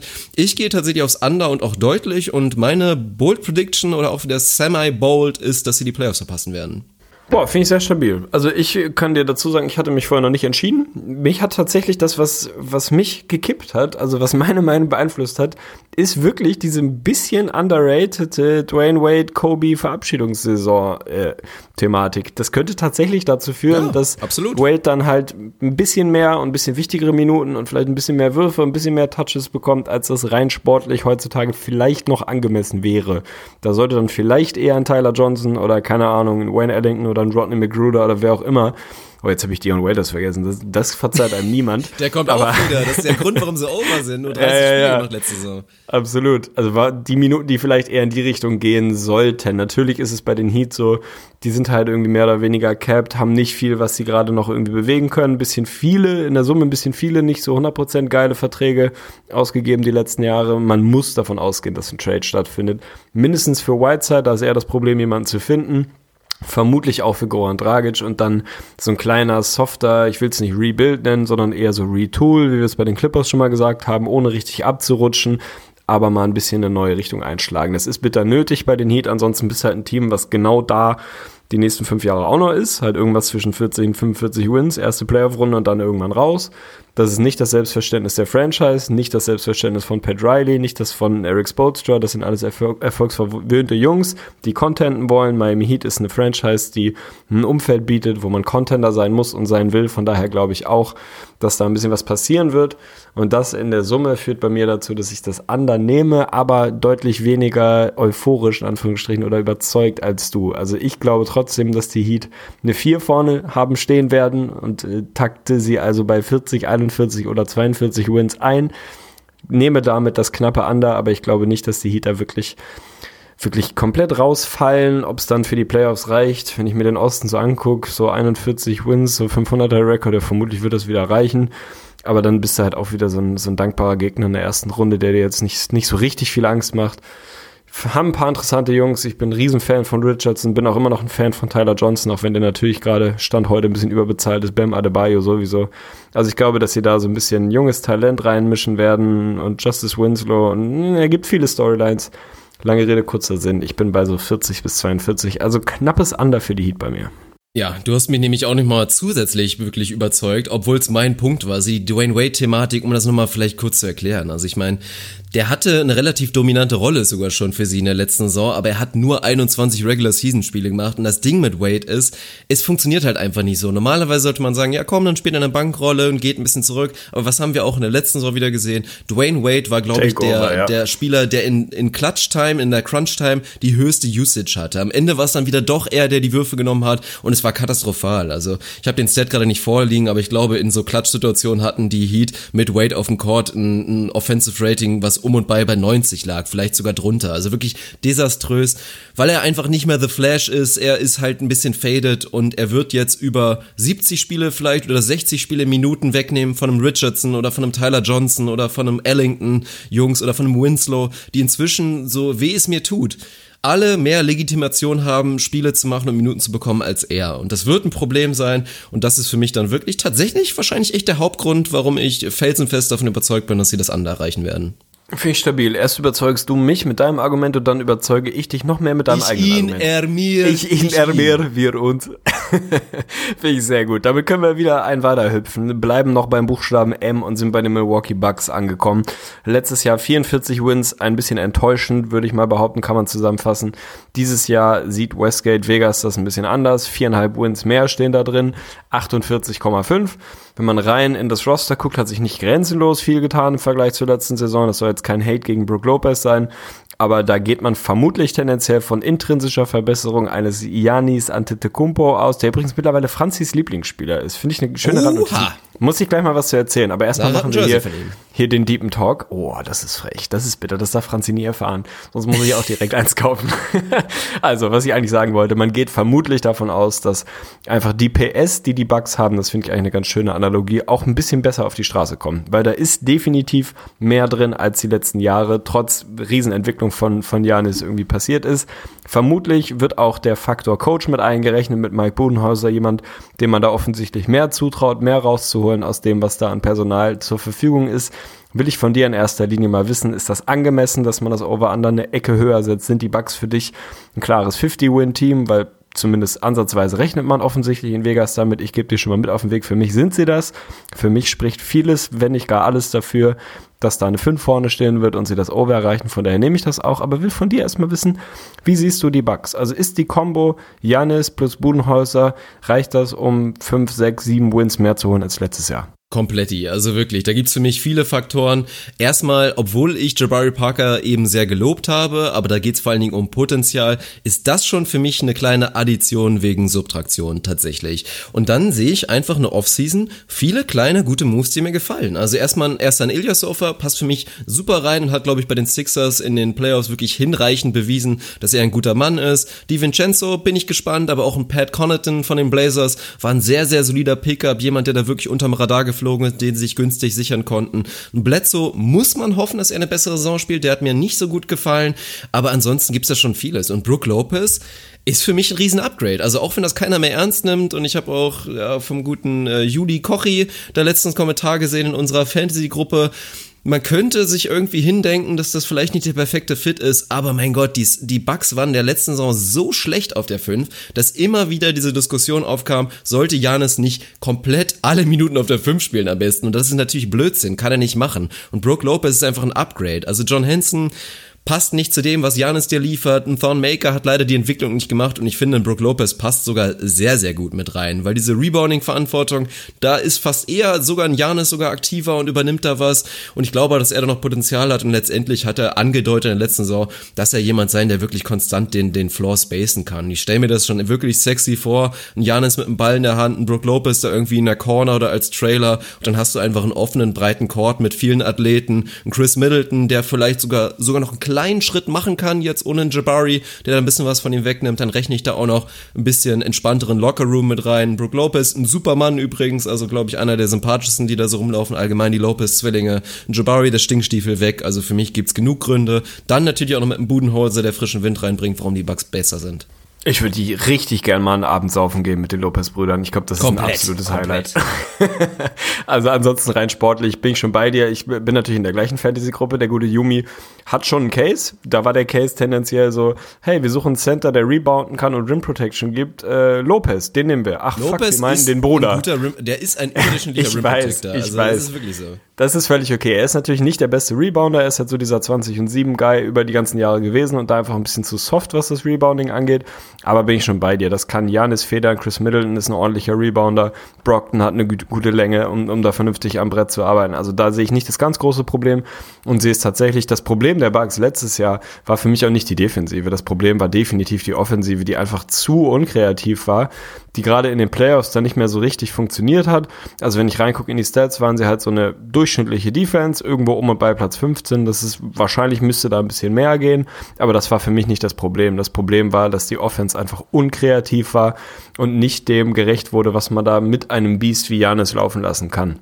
Da hat es auch ein bisschen an Spacing gefehlt und da ist natürlich Brook Lopez mittlerweile einfach wirklich legit. So vor drei Jahren war das vielleicht so ein bisschen, ja, Brook Lopez schießt jetzt hier oder auch mal ein Dreier, mein Gott, aber den verteidigst du da draußen trotzdem nicht. Mittlerweile lässt du den halt nicht mehr blank stehen, weil er diesen Dreier zumindest hochprozentig genug trifft, dass du ihn verteidigen musst. Und das Einzige, wenn man mal so ein bisschen die Analogie äh, zu, zu LeBron finden will, auch wenn ich das, äh, diesen Direktvergleich immer schwierig finde, stell dir einen Janis vor, der ein bisschen mehr Raum hat, um in der Offense zu biesten. Und das, ja, das kann ein Brook Lopez ja. dir definitiv definitiv geben. Und Janis ist jetzt schon so gut, dass das reicht der ist einfach auf einem Niveau, der macht jedes Jahr die größten Schritte, die man machen kann. Also, ne, wer das noch nicht gemacht hat, einfach mal Janis Antetokounmpo bei BK Ref reinhacken, falls ihr den Namen schreiben könnt und guckt euch einfach mal die, die reinen Per-Game Counting Stats an, Saison für Saison. Der Schritt in den ersten vier Jahren ist einfach absurd. Also auch da kann man davon ausgehen, dass der mal nochmal einen Schritt nach vorne macht, mit einem Coach, der etabliert ist, der seit 140 Jahren in der Liga ist, der gute Systeme laufen lassen kann, das bei den Hawks gezeigt hat,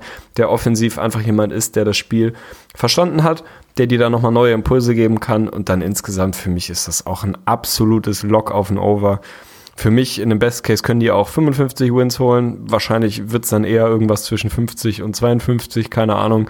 Aber eine 5 bin ich mir relativ sicher, wenn keine Verletzung passiert, sollte da vorne stehen und damit für mich auch ein klares Over. So ist es. Und wenn wir von großen Gründen reden, also wer ist denn in der Eastern Conference der, der klare Favorit auf den MVP-Titel? Also in der Eastern Conference ist es definitiv Janis. Und selbst Bobby wenn wir Portis. alles mit einrechnen, Bobby Portis so gut.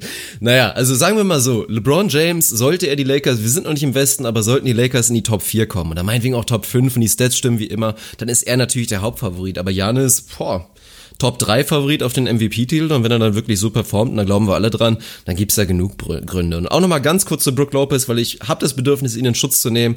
Bei ihm ist es fast immer ein bisschen überbewertet, finde ich, diese Thematik mit, er ist so ein schlechter Rebounder. Er ist halt kein Rebound-Jäger, das ist er definitiv nicht, aber per se zu sagen, er ist ein schlechter Rebounder, ist eigentlich auch falsch, weil er in seiner ganzen Karriere jemand war, der zumindest die Rebounding-Percentage seines Teams immer positiv beeinflusst hat. Sei es durch saubere Box-Outs und hat einfach jemand anders den Rebound eingesammelt, also diesen Punkt sehe ich eigentlich auch weniger dramatisch. Und ich glaube, neben einem Janis, der selber ein kompletter zweistelliger Rebounding-Kandidat ist, kannst du dir das eh erlauben. Das glaube ich auch, das wird schon funktionieren. Und wie gesagt, ganz kurze Randnotiz, Janis Antetokounmpo mittlerweile Franzis Lieblingsspieler, finde ich ziemlich geil. Bei ihr ist es komplett random. Sie, also sie ist Basketball scheißegal, interessiert sie zu 0%. Sie war die ganzen Jahre immer Serge Ibaka-Fan, weil ich irgendwann League Pass anhatte und sie verstanden hat, dass der Mann Sir Chewbacca heißt. Also quasi ein, ein adelig zum Ritter geschlagener Wookie. Und fand das halt mega geil. Ich hätte da eher so ein, zwei andere ein geiler Name. Gründe gehabt, warum man Sir Chewbacca als Frau ja, gut, gut könnte. Der Mann, äh, vielleicht hat sie mich auch hart verarscht, ich glaube es aber nicht. Also sie dachte, heißt der wirklich Chewbacca? Sir Chewbacca? Und ich dachte, klar, natürlich. Also warum, wie sollte er sonst heißen? und dann ist es mittlerweile so wie äh, Ibaka aus seiner Prime, wenn es immer eine gab, oder aus seinem ja, aus seiner Athletik rausfadet, ist ihre Liebe zu Ibaka rausgefadet und mittlerweile ist es Janis. Und wir machen so alle paar Tage, frage ich sie mal so völlig aus dem Off in einer völlig anderen Situation, wie heißt nochmal dein Lieblingsspieler? Wie heißt das Team? Was ist das Logo? Und äh, keine Ahnung, wie, was erhoffst du dir diese Saison? Und dann ist es immer so dieser Moment, wo sie anfängt zu grinsen und sich freut, dass sie sich erinnern kann an den Namen. Also meine Frau kann Janis Antetokounmpos Namen aussprechen. Da hat sie wahrscheinlich 70 Prozent der NBA-Fans was voraus. Das ist schön. Die Athletik schwindet, aber der Schwengel bleibt. Sergi Bucker. Wir wechseln weiter zum Locker, ey, Team. wenn der Mann eine Biografie schreibt, locker der Titel. Serge Ibaka, die Athletik schwindet, aber der Prängel bleibt. Bums, Bestseller. oh Gott, und ich krieg gerade so einen Disrespect-Look von Sarah von der Seite. Na gut, wir, wir switchen weiter zum nächsten Team, zu den New York Knicks, die in der letzten Saison 29 Siege geholt haben. Das Over-Under liegt glatt bei 28. Und ich werde nicht lange drum herum reden. Ich glaube, dass die Knicks das Under erreichen werden, tatsächlich. Und für mich äh, gibt es da gute Gründe. Also Grund Nummer eins, ich rechne fest damit, dass Christoph Porzingis nahezu komplett die Saison verpassen wird. Und wenn ich wirklich mein Geld drauf setzen müsste, würde ich sagen, er spielt gar nicht. Er setzt wirklich komplett aus, macht einfach einen sauberen Rehab. Es wurde viel darüber gesprochen, auch er selber darüber gesprochen, dass er es langsam angehen will, dass er natürlich an einem Kawhi unter anderem gesehen hat, wie schwierig das werden kann, wenn man zu früh wiederkommt. Von daher, die Knicks haben null Incentive, Porzingis so früh wieder reinzuschmeißen. Und dann sehen wir im Kader einfach eine komplett wilde Truppe. Also in meinem Season Preview, ich will mich jetzt auch nicht zu sehr wiederholen, ich gehe mal davon aus, dass Ah, jetzt würde ich gerne mal wissen, over under, wie viel Prozent unserer Podcast-Hörer haben das Video zu den New York Knicks bei YouTube gesehen? Sag mal kurz. Boah, ich würde schon sagen 70 Prozent. Ach du Scheiße, jetzt bin ich aber sauer, weil ich hätte es auch locker bei 85% angesetzt, ihr Schweinehunde. Wenn ihr es noch nicht gemacht habt, geht youtube.com slash arnetegen, was auch immer. Nee, also. Oh Gott, was passiert da hinter dem Link? Das muss ich jetzt mal kurz sicher gehen, dass es da nicht noch so ein Dark Horse gibt. So, nee, egal. okay, also die Knicks, nein, ich will mich nicht komplett wiederholen, aber es ist ein wilder Haufen. Für mich Du hast es eben schon, glaube ich, bei den Atlanta Hawks gesagt, aber ich gucke jetzt zu den New York Knicks und sehe vielleicht sogar den schlechtesten Backcourt in der kompletten Liga. Und Courtney Lee klammer ich da sogar aus, weil ich rechne nicht damit, dass er eine große Rolle spielen wird. Der wird entweder zur Trade Deadline getradet, vielleicht auch schon vorher schon, oder wird einfach komplett geschasst. Das sehe ich nicht kommen. Dann hast du noch einen Tim Hardaway Jr., der dann klar der beste Spieler sein soll im Backcourt. Ja, wie gut funktioniert das für dich? Auf der Point Guard Position ein Riesenproblem. Weder Moody noch Burks da die Lösung. Nili Kina kann zumindest defensiv sein. Das soll ja auch natürlich von Fizzy Fisdale, der jetzt der neue Coach bei den Knicks ist, Identität sein, harte Defense spielen. Das ist natürlich Frank Nilikina, aber die betonen schon immer wieder, dass Nilikina jemand ist, der positionless ist und letztendlich ist ein Eingeständnis, er ist unserer Meinung nach zu schlecht, um die Point Guard Position zu spielen. Das ist ein Problem. Dann hast du einen Hesonja, den du jetzt damit reinschmeißt, den ich hoffentlich auf der 4 sehen will. Ja, und auf der Center-Position hast du einen Ennis Kenter, von dem ich mir tatsächlich erwarten kann, dass er ein Fantasy-Guy ist, super Stat spielen kann. Mitchell Robinson, ein geiler Typ, der als Backup-Center da, glaube ich, schon echt einen Impact haben wird als Rookie. Und dann hast du den Kevin Knox, der solide scoren wird, aber einfach null die Effizienz und die Konstanz haben wird. Was bleibt von vielen Spielern, die ich ausgelassen habe, weil zu schlecht? Ein Team ohne Tiefe, Team eigentlich ohne Identität. Ich sehe es einfach nicht kommen und für mich ein ganz klares Under habe ich sehr wenig hinzuzufügen. Für mich auch ein absolutes Lock aufs Under sind für mich ziemlich klar das zweitschwächste Team im, im Osten. Und natürlich gehe ich da davon aus, dass Porzingis wenig bis gar nicht spielen wird. Du hast bei den Knicks natürlich so ein bisschen die übergeordnete Storyline. Zum einen macht Tanken eigentlich total viel Sinn, weil Porzingis, äh, den bringst du halt erst wieder, wenn du 100% safe bist, dass der Körper das verträgt. Alles gut, du hast keinen Grund dann irgendwie zu rushen und ihn früher reinzuwerfen. Andersrum wollen die Knicks nächstes Jahr die ganz großen Free Agents angehen und dafür musst du halt auch ein bisschen seriösen Basketball spielen. Also, dass sie so völlig abreißen, kann ich mir auch nicht vorstellen. Ich glaube, dass sie so ein bisschen versuchen zu zeigen, hey, wir sind eine Destination eh als für große Free Agents sowieso. Porzingis vielleicht dann doch früher oder später wieder reinzuwerfen, wenn es safe ist, einfach um anderen Free Agents zu zeigen. Der Junge ist wieder der Alte, der ist fit, du hast hier dein Unicorn die nächsten Jahre an deiner Seite, du hast die Knicks, du hast New York, alles, was du da irgendwie reinwerfen kannst ins Feld, aber du hast links und rechts auch ein paar Jungs dazu, die seriösen Basketball spielen können. Deswegen sehe ich die Knicks nicht tanken, also nicht Hardcore tanken und so völlig auf alles scheißen. Ich sehe sie schon versuchen, zu versuchen, sich als seriöses NBA-Team auf den Platz zu bringen da reicht dann aber hin und vorne die Qualität nicht, da bin ich voll bei dir. Also Fizzy, ich bin Riesenfan, nicht seit, erst seit Take That for Dada, sondern auch vorher schon einfach ein guter Junge, der eine gute Attitüde hat, ein Players Coach ist, der immer gut ankommt, der wird da eine defensive Identität versuchen reinzubringen, das ist auch schön, aber da ist halt viel zu wenig Talent insgesamt. Ich bin kein Fan von Tim Hardaway. Bei Mario Hezonja, ich mag den Kerl, da sind viele Fragezeichen. Ennis Kenter wird natürlich so ein Fantasy Boxscore-Bingo-Typ sein, der einfach wahrscheinlich 20 und 10 über die Saison bringt, wenn es denn sein muss. Aber ist jetzt auch niemand, der deinem Team, wenn es nicht eh schon ganz gut ist, hilft, Basketballspiele zu gewinnen. Also für mich die Knicks ganz klares Team, so in den Lower 20s, was die Wins angeht. Viel mehr wird da nicht drin sein. Und damit für mich auch ein glasklares Under. Also da habe ich überhaupt keine Sorgen, dass es da irgendwie aufs Over gehen könnte, dass eigentlich nur, wenn Porzingis Heilungsverlauf viel besser ist, er doch viel früher zurückkommt, doch noch 35, 40, 45 Spiele macht, keine Ahnung, wovon man nicht ausgehen sollte. Von daher sehe ich die Knicks da eher am unteren Ende des Ostens, also für uns beide ein klares Under. Sind wir uns komplett einig und können wir auch direkt zum nächsten Team springen. Was, wenn ich hier richtig liege, die Orlando Magic sind, die in der letzten Saison nur 25 Siege geholt haben. Aber pass auf, pass auf, auch in meinem Season Preview habe ich schon positiv von ihnen gesprochen. In dieser Saison liegt das Over-Under bei 31 Siegen. Also echt schon ein harter Sprung für ein Team, bei dem sich eigentlich nicht allzu viel geändert hat. Und auch da eigentlich die erste Frage. Wie erklärst du dir die Geschichte und was muss passieren, dass die Orlando Magic das Over erreichen? Also die erste Einleitung, die ich dazu sagen muss, ich habe vorhin zu den Pistons gesagt, dass sie wahrscheinlich das Team sind, was ich am wenigsten sehen werde. Eventuell können die Magic ihnen den Platz streitig machen. Ich bin überhaupt kein Fan der Magic. Ich finde das nicht schön anzusehen, was da die letzten Jahre passiert. Trotz Aaron Gordon. Und der ist wahrscheinlich auch die Antwort auf deine Frage von eben, warum man dem Magic mehr zutraut, weil man nochmal einen Schritt nach vorne von Aaron Gordon erwartet. Die Magic letztes Jahr, war das nicht letztes Jahr, als sie so heiß in die Saison gekommen sind, auf Komplett, einmal ja. Dreier Aaron gebombt Gordon, haben ohne Ende. geschossen, 60, Vucevic 55. auf einmal ja. 78 Prozent von draußen geschossen hat, wo man schon so dachte, das könnte das Überraschungsteam sein. Danach voll eingebrochen. Ich sehe immer noch ein massives Riesenproblem bei den Magic und das ist alles, was nicht Starting Five ist. Also da muss man schon sehr viel Fantasie mitbringen. Da hast du dann irgendwie Jonathan Isaac, der vielleicht irgendwie ganz nett sein kann. Mit Abstrichen mal so eine Woche im Jahr Terence Ross, der dann wieder zeigt, ey, cooler Typ, aber die anderen 51 Wochen halt nicht wirklich hilft, wenn du Basketballspiele gewinnen willst. Theoretisch die nominelle Starting Five gefällt mir nach wie vor bei den Magic. Auf der 1 mit DJ Augustin so ein bisschen kleiner Drop-Off, aber ein Fournier, der, den ich einfach immer noch underrated finde, ein guter Junge. Jonathan Simmons gefällt mir, Aaron Gordon. Ich bin nicht sein größter Fan, aber der hat schon einen Schritt gemacht und ist einfach ein legitimer, guter Junge. Vucevic bin ich eh Fan. Ob die dann alle am Saisonende noch da sind, muss man mal schauen theoretisch nominell Starting Five ist schon okay Qualität. Und okay Qualität reicht dann in diesem Osten halt für, weiß ich nicht, irgendwie Anfang der 30er. Also ich werde das overnehmen mit ein bisschen Bauchschmerzen, weil ich aber auch nochmal eine größere, bessere Saison von Aaron Gordon erwarte, weil ich nochmal noch mal einen kleinen Schritt von Evan Fournier sehe. Und dann kann das irgendwie funktionieren. Und in erster Linie die, einz die eigentlich echte Begründung, warum ich mehr als 31 Wins sehe, ist die Eastern Conference.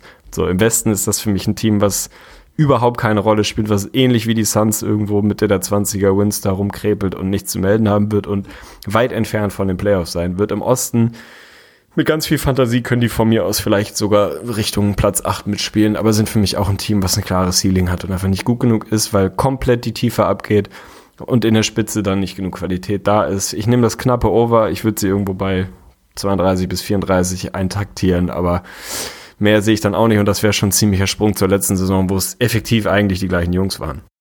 Da hast du komplett recht, aber ein großer Punkt und ein Mann, den du natürlich noch nicht erwähnt hast, den wir aber schon erwähnt haben, ist natürlich der neue Coach Steve Clifford. Und das ist für Klar. mich eigentlich der Hauptgrund, warum die Magic besser sein werden, weil was bei den Magic gefehlt hat in den letzten Jahren, sie waren schon immer interessant. Und wenn man immer sagt, boah, so viele Jahre Lottery Picks und kein Talent, ist ja nicht die Wahrheit. Talent ist ja schon da, nur halt kein elitäres Talent. Nur wie fügst du das zusammen? Was machst du mit so einem Fournier, der einfach ein super überdurchschnittlicher Starter auf der 2 ist? Was machst du mit den anderen Jungs? Und jetzt hast du halt wirklich diesen Oldschool-Coach, den man natürlich dafür kritisieren kann, wie ich es eben auch teilweise gemacht habe bei den, bei den Hornets, der ihn da irgendwie zu wenig gegeben hat am Ende. Aber ich glaube, gerade für die erste Saison, und Clifford war schon immer jemand, wie gesagt, der einen Instant Impact hatte bei seinem Team. Also wieder die Hornets, damals noch die Bobcats, transformiert hat, war absolut heftig. Und was ähnliches erwarte ich mir bei den Magic, gerade Thema Struktur geben, auch die, die neuen Magic werden Team sein, glaube ich, was extrem wenige Turnover sich erlauben wird. DJ Augustine ist dafür eigentlich ein super Fit sogar als Point Guard, auch wenn man ihn theoretisch natürlich unter den Startern locker in der Flop 5 ansehen muss, wenn nicht sogar in der Flop 3. Aber das könnte sogar ganz gut passen. Und dann ist natürlich ein bisschen die Frage, wie sie es regeln. Also perspektivisch ist ganz klar, der Frontcourt der Magic lautet Jonathan Isaac und den sehe ich ganz klar auf der 3 und nicht auf der 4, was viele immer anders sehen. Aaron Gordon auf der 4 und dann natürlich Mo Bamba. Und dann hast du schon, muss man mal sagen, also Junge, Junge, Junge, ekelhafte Athletik potenzielle Defense von der 3 auf der 5. Also athletic as fuck wirklich, das könnte richtig krank werden. Offensiv dann wirklich reicht, ist die große Frage, aber da ist für mich mein X-Faktor wirklich Jonathan Isaac, von dem viele, glaube ich, nicht so viel mitbekommen haben bisher, natürlich aus gutem Grund, weil er den Großteil seiner Rookie-Saison leider in einem Anzug verbracht hatte, war viel verletzt, aber von dem erwarte ich mir was. Also ich sehe auch im Vergleich zu Aaron Gordon ihn eher in dieser Playmaker-Rolle, deswegen auch auf der 3 und defensiv war der Mann als Rookie schon gut und Aaron Gordon verbessert sich doch immer wieder, also ich sehe eine riesen, riesen defensive Upside, auch eventuell sogar schon akut für die erste Saison. Das ist der Hauptgrund, warum die Magic für mich vorne sind. Und ich freue mich einfach auch sportlich drauf. Also für mich sind die auf jeden Fall ein League Pass Team, was auch frustrierend sein könnte. Aber gerade zu schauen, Vucevic, ich würde ihn traden, tatsächlich. Also ich würde halt den Markt checken. Viel bekommst du wahrscheinlich für ihn auch nicht mehr, aber ich würde versuchen, ihn loszuwerden zur Deadline und dann wirklich zu schauen, wie dieser Isaac Gordon Bamba Frontcourt funktioniert, wird wahnsinnig spannend. Und in Moskau, also rein Center-Depth schon mal, jetzt mal ohne Scheiß. Also Vucevic, Bamba, Moskov. Moskov ist zwar eine Lachnummer wegen seines Vertrags, aber da vergessen auch viele wieder. Das ist ein mindestens überdurchschnittlicher Backup-Center. Also das ist gar nicht mal so schlecht. Da mache ich mir ein bisschen Hoffnung und dann, ja, Tiefe auf der Eins, Tiefe im Backcourt ist ein bisschen das Problem, aber ich glaube, mit viel Energie, mit dem neuen Coach und einer guten Identität können die Magic tatsächlich überraschen. Finde ich stabil. Mich hast du überzeugt, dass mein Over sich ein bisschen besser anfühlt. Du hast es nicht dazu gesagt, aber ich nehme mal an, das ist bei dir dann auch ein Over in der Konsequenz. Ist das richtig? Es ist definitiv ein Over, ja. Wunderbar, dann sind wir uns da einig. Mich hast du, wie gesagt, ich bin sold on die Magic, werde trotzdem wenig gucken von ihnen, aber das ist okay, das ist ein anderes ist Thema. Okay. Ich fühle mich mit dem Over etwas besser und dann gehen wir einen Schritt weiter und da wird es für mich jetzt super interessant. Wir sind angekommen beim guten alten P bei den Philadelphia 76ers, die letztes Jahr 52 Wins geholt haben. Ich muss euch nicht erzählen, was die dominanten Storylines der Sixers waren im letzten Jahr. Natürlich Ben Simmons, Joel Embiid und so weiter und so fort. Dieses Jahr sieht Vegas einen kleinen Schritt nach vorne, also zwei Wins mehr, 54,5 steht da am Ende des Tages. Wenn ich mal wieder auf deine Ausgangsrechnung zurückgehe und sage, die Sixers letztes Jahr 52 haben ein bisschen was verloren, gerade shootingmäßig, also Marco Bellinelli und so, da ist ein bisschen was weg aber man kann normalerweise natürlich mit Schritt nach vorne von Ben Simmons, Schritt nach vorne von Embiid, Schritt nach vorne von Charlotte, vielleicht auch von Covington rechnen. Wenn ich dann deine Rechnung anlege, vielleicht ist Markel Falls auf einmal ein Teil deines Teams. So, also auch da kann man Schritt nach vorne rechnen. Wenn ich deine Rechnung anlege, würde ich sagen, absoluter No-Brainer. Natürlich sind die etwas besser als letztes Jahr. Also Over-Under gerechtfertigt, also Over. Ich kann dir schon mal sagen, in meiner Welt sieht es etwas anders aus anders hier im Wortsinne, denn ich werde tatsächlich aufs Under gehen, würde dir gleich erklären, warum wir von dir erstmal wissen, ist deine eigene Rechnung so einfach, auch im Falle der Sixers, weil da finde ich, gibt es ein paar Fragezeichen. Oder ist es bei dir hier auch 52 letztes Jahr, Simmons wird besser, Covington besser, Sharridge besser, Embiid besser, haben Falls dazu, haben mit einem Chandler zumindest ein bisschen reagiert auf die Abgänge und eigentlich spricht alles dafür, dass sie besser werden. Also werden sie auch besser? Ist es bei dir so einfach? Nein, bei mir ist es nicht so einfach. Also da geht dann doch viel zu sehr unter, glaube ich. Ich meine, die Sixers, die haben hinten raus alles gewonnen. Die haben ja auch die epische Winstreak dahingelegt. Ich weiß gar nicht mehr, wie viele es waren. Waren 15 in Folge, glaube ich, auch am Ende nochmal. Und haben da wirklich hinten raus, zweite Sauhälfte, nahezu alles gewonnen. Und wer war da ein großer Faktor? Und wer war vor allen Dingen auch in den Playoffs dann großer Faktor? Das waren Marco Bellinelli und Ilya Sofa. Einfach für diese Identität, weil die Sixers ja wirklich wilden Basketball gespielt haben. Jetzt sehen wir ein ganz anderes Gesicht, was ich auch gar nicht so schlecht finde, weil für mich war dieser Weg Weg, dieser frenetische Basketball, nie unbedingt das Richtige für diese Sixers, deren Cornerstones nun mal Ben Simmons und Joel Embiid sind, die eigentlich eher das Gegenteil sein sollten. Also klar, Transition und so weiter, gerade mit einem Simmons, aber beides eher Spielertypen, die vielleicht auch davon leben, wenn das Tempo mal gar nicht so hoch ist, weil sie dann einfach besser sind als ihre Gegner. Von daher, da bin ich da ein bisschen gespannt, aber da geht ihnen ein bisschen was weg. Und die Sixers, ja, Markel Fultz das große Fragezeichen, aber ich finde, wenn du gerade auch mal den Kader durchgehst, die sind sneaky, low-key, gar nicht mal so tief. Also mir gefällt das gar nicht mal so gut, was ich da insgesamt so sehe. Also gerade auf den Positionen drei bis fünf, was da von der Bank kommt. Ich meine, Wilson Chandler wurde jetzt mit reingeworfen. Ich muss ganz ehrlich sein, ich erwarte nicht allzu viel. Für mich ist Wilson Chandler auch so ein bisschen am rausfaden und da musst du dir schon Hoffnung machen. Zaire Smith war jemand, den du als Impact Rookie vielleicht gesehen hast. Der ist jetzt auch klassisch erstmal wieder verletzt, wie jeder Philadelphia Rookie. Also da hat das Pech mal wieder zugeschlagen. Ist eine ganz schwierige Nummer. Also ich glaube, die Sixers werden gut sein, aber für mich ist der Prozess, selbstverständlich der Prozess in Philadelphia noch lange nicht abgeschlossen. Also für mich ist das jetzt eigentlich auch wieder fast ein Transition hier, aber die Sixers sind vom Talent her so gut, dass sie natürlich für mich auch ein Kandidat sind auf, auf Homecourt in den Playoffs, das werden sie schaffen, aber ich sehe es nicht so dominant, wie es jetzt das Over-Under erahnen könnte. Also für mich ist das auch ein Under und ich fühle mich relativ wohl damit. So geil ich auch da wieder die Starting Five finde. Also die Starting Five mit Simmons, mit Reddick, mit Covington, mit Sharridge und mit Embiid. Also was willst du mehr sagen? Das ist natürlich hammergeil. Aber mir fehlt da ein bisschen Tiefe und wie gesagt, einfach so ein bisschen so dieser Übergang und hinten raus, zweite Saisonhälfte, haben die Sixers auch definitiv massiv überperformt.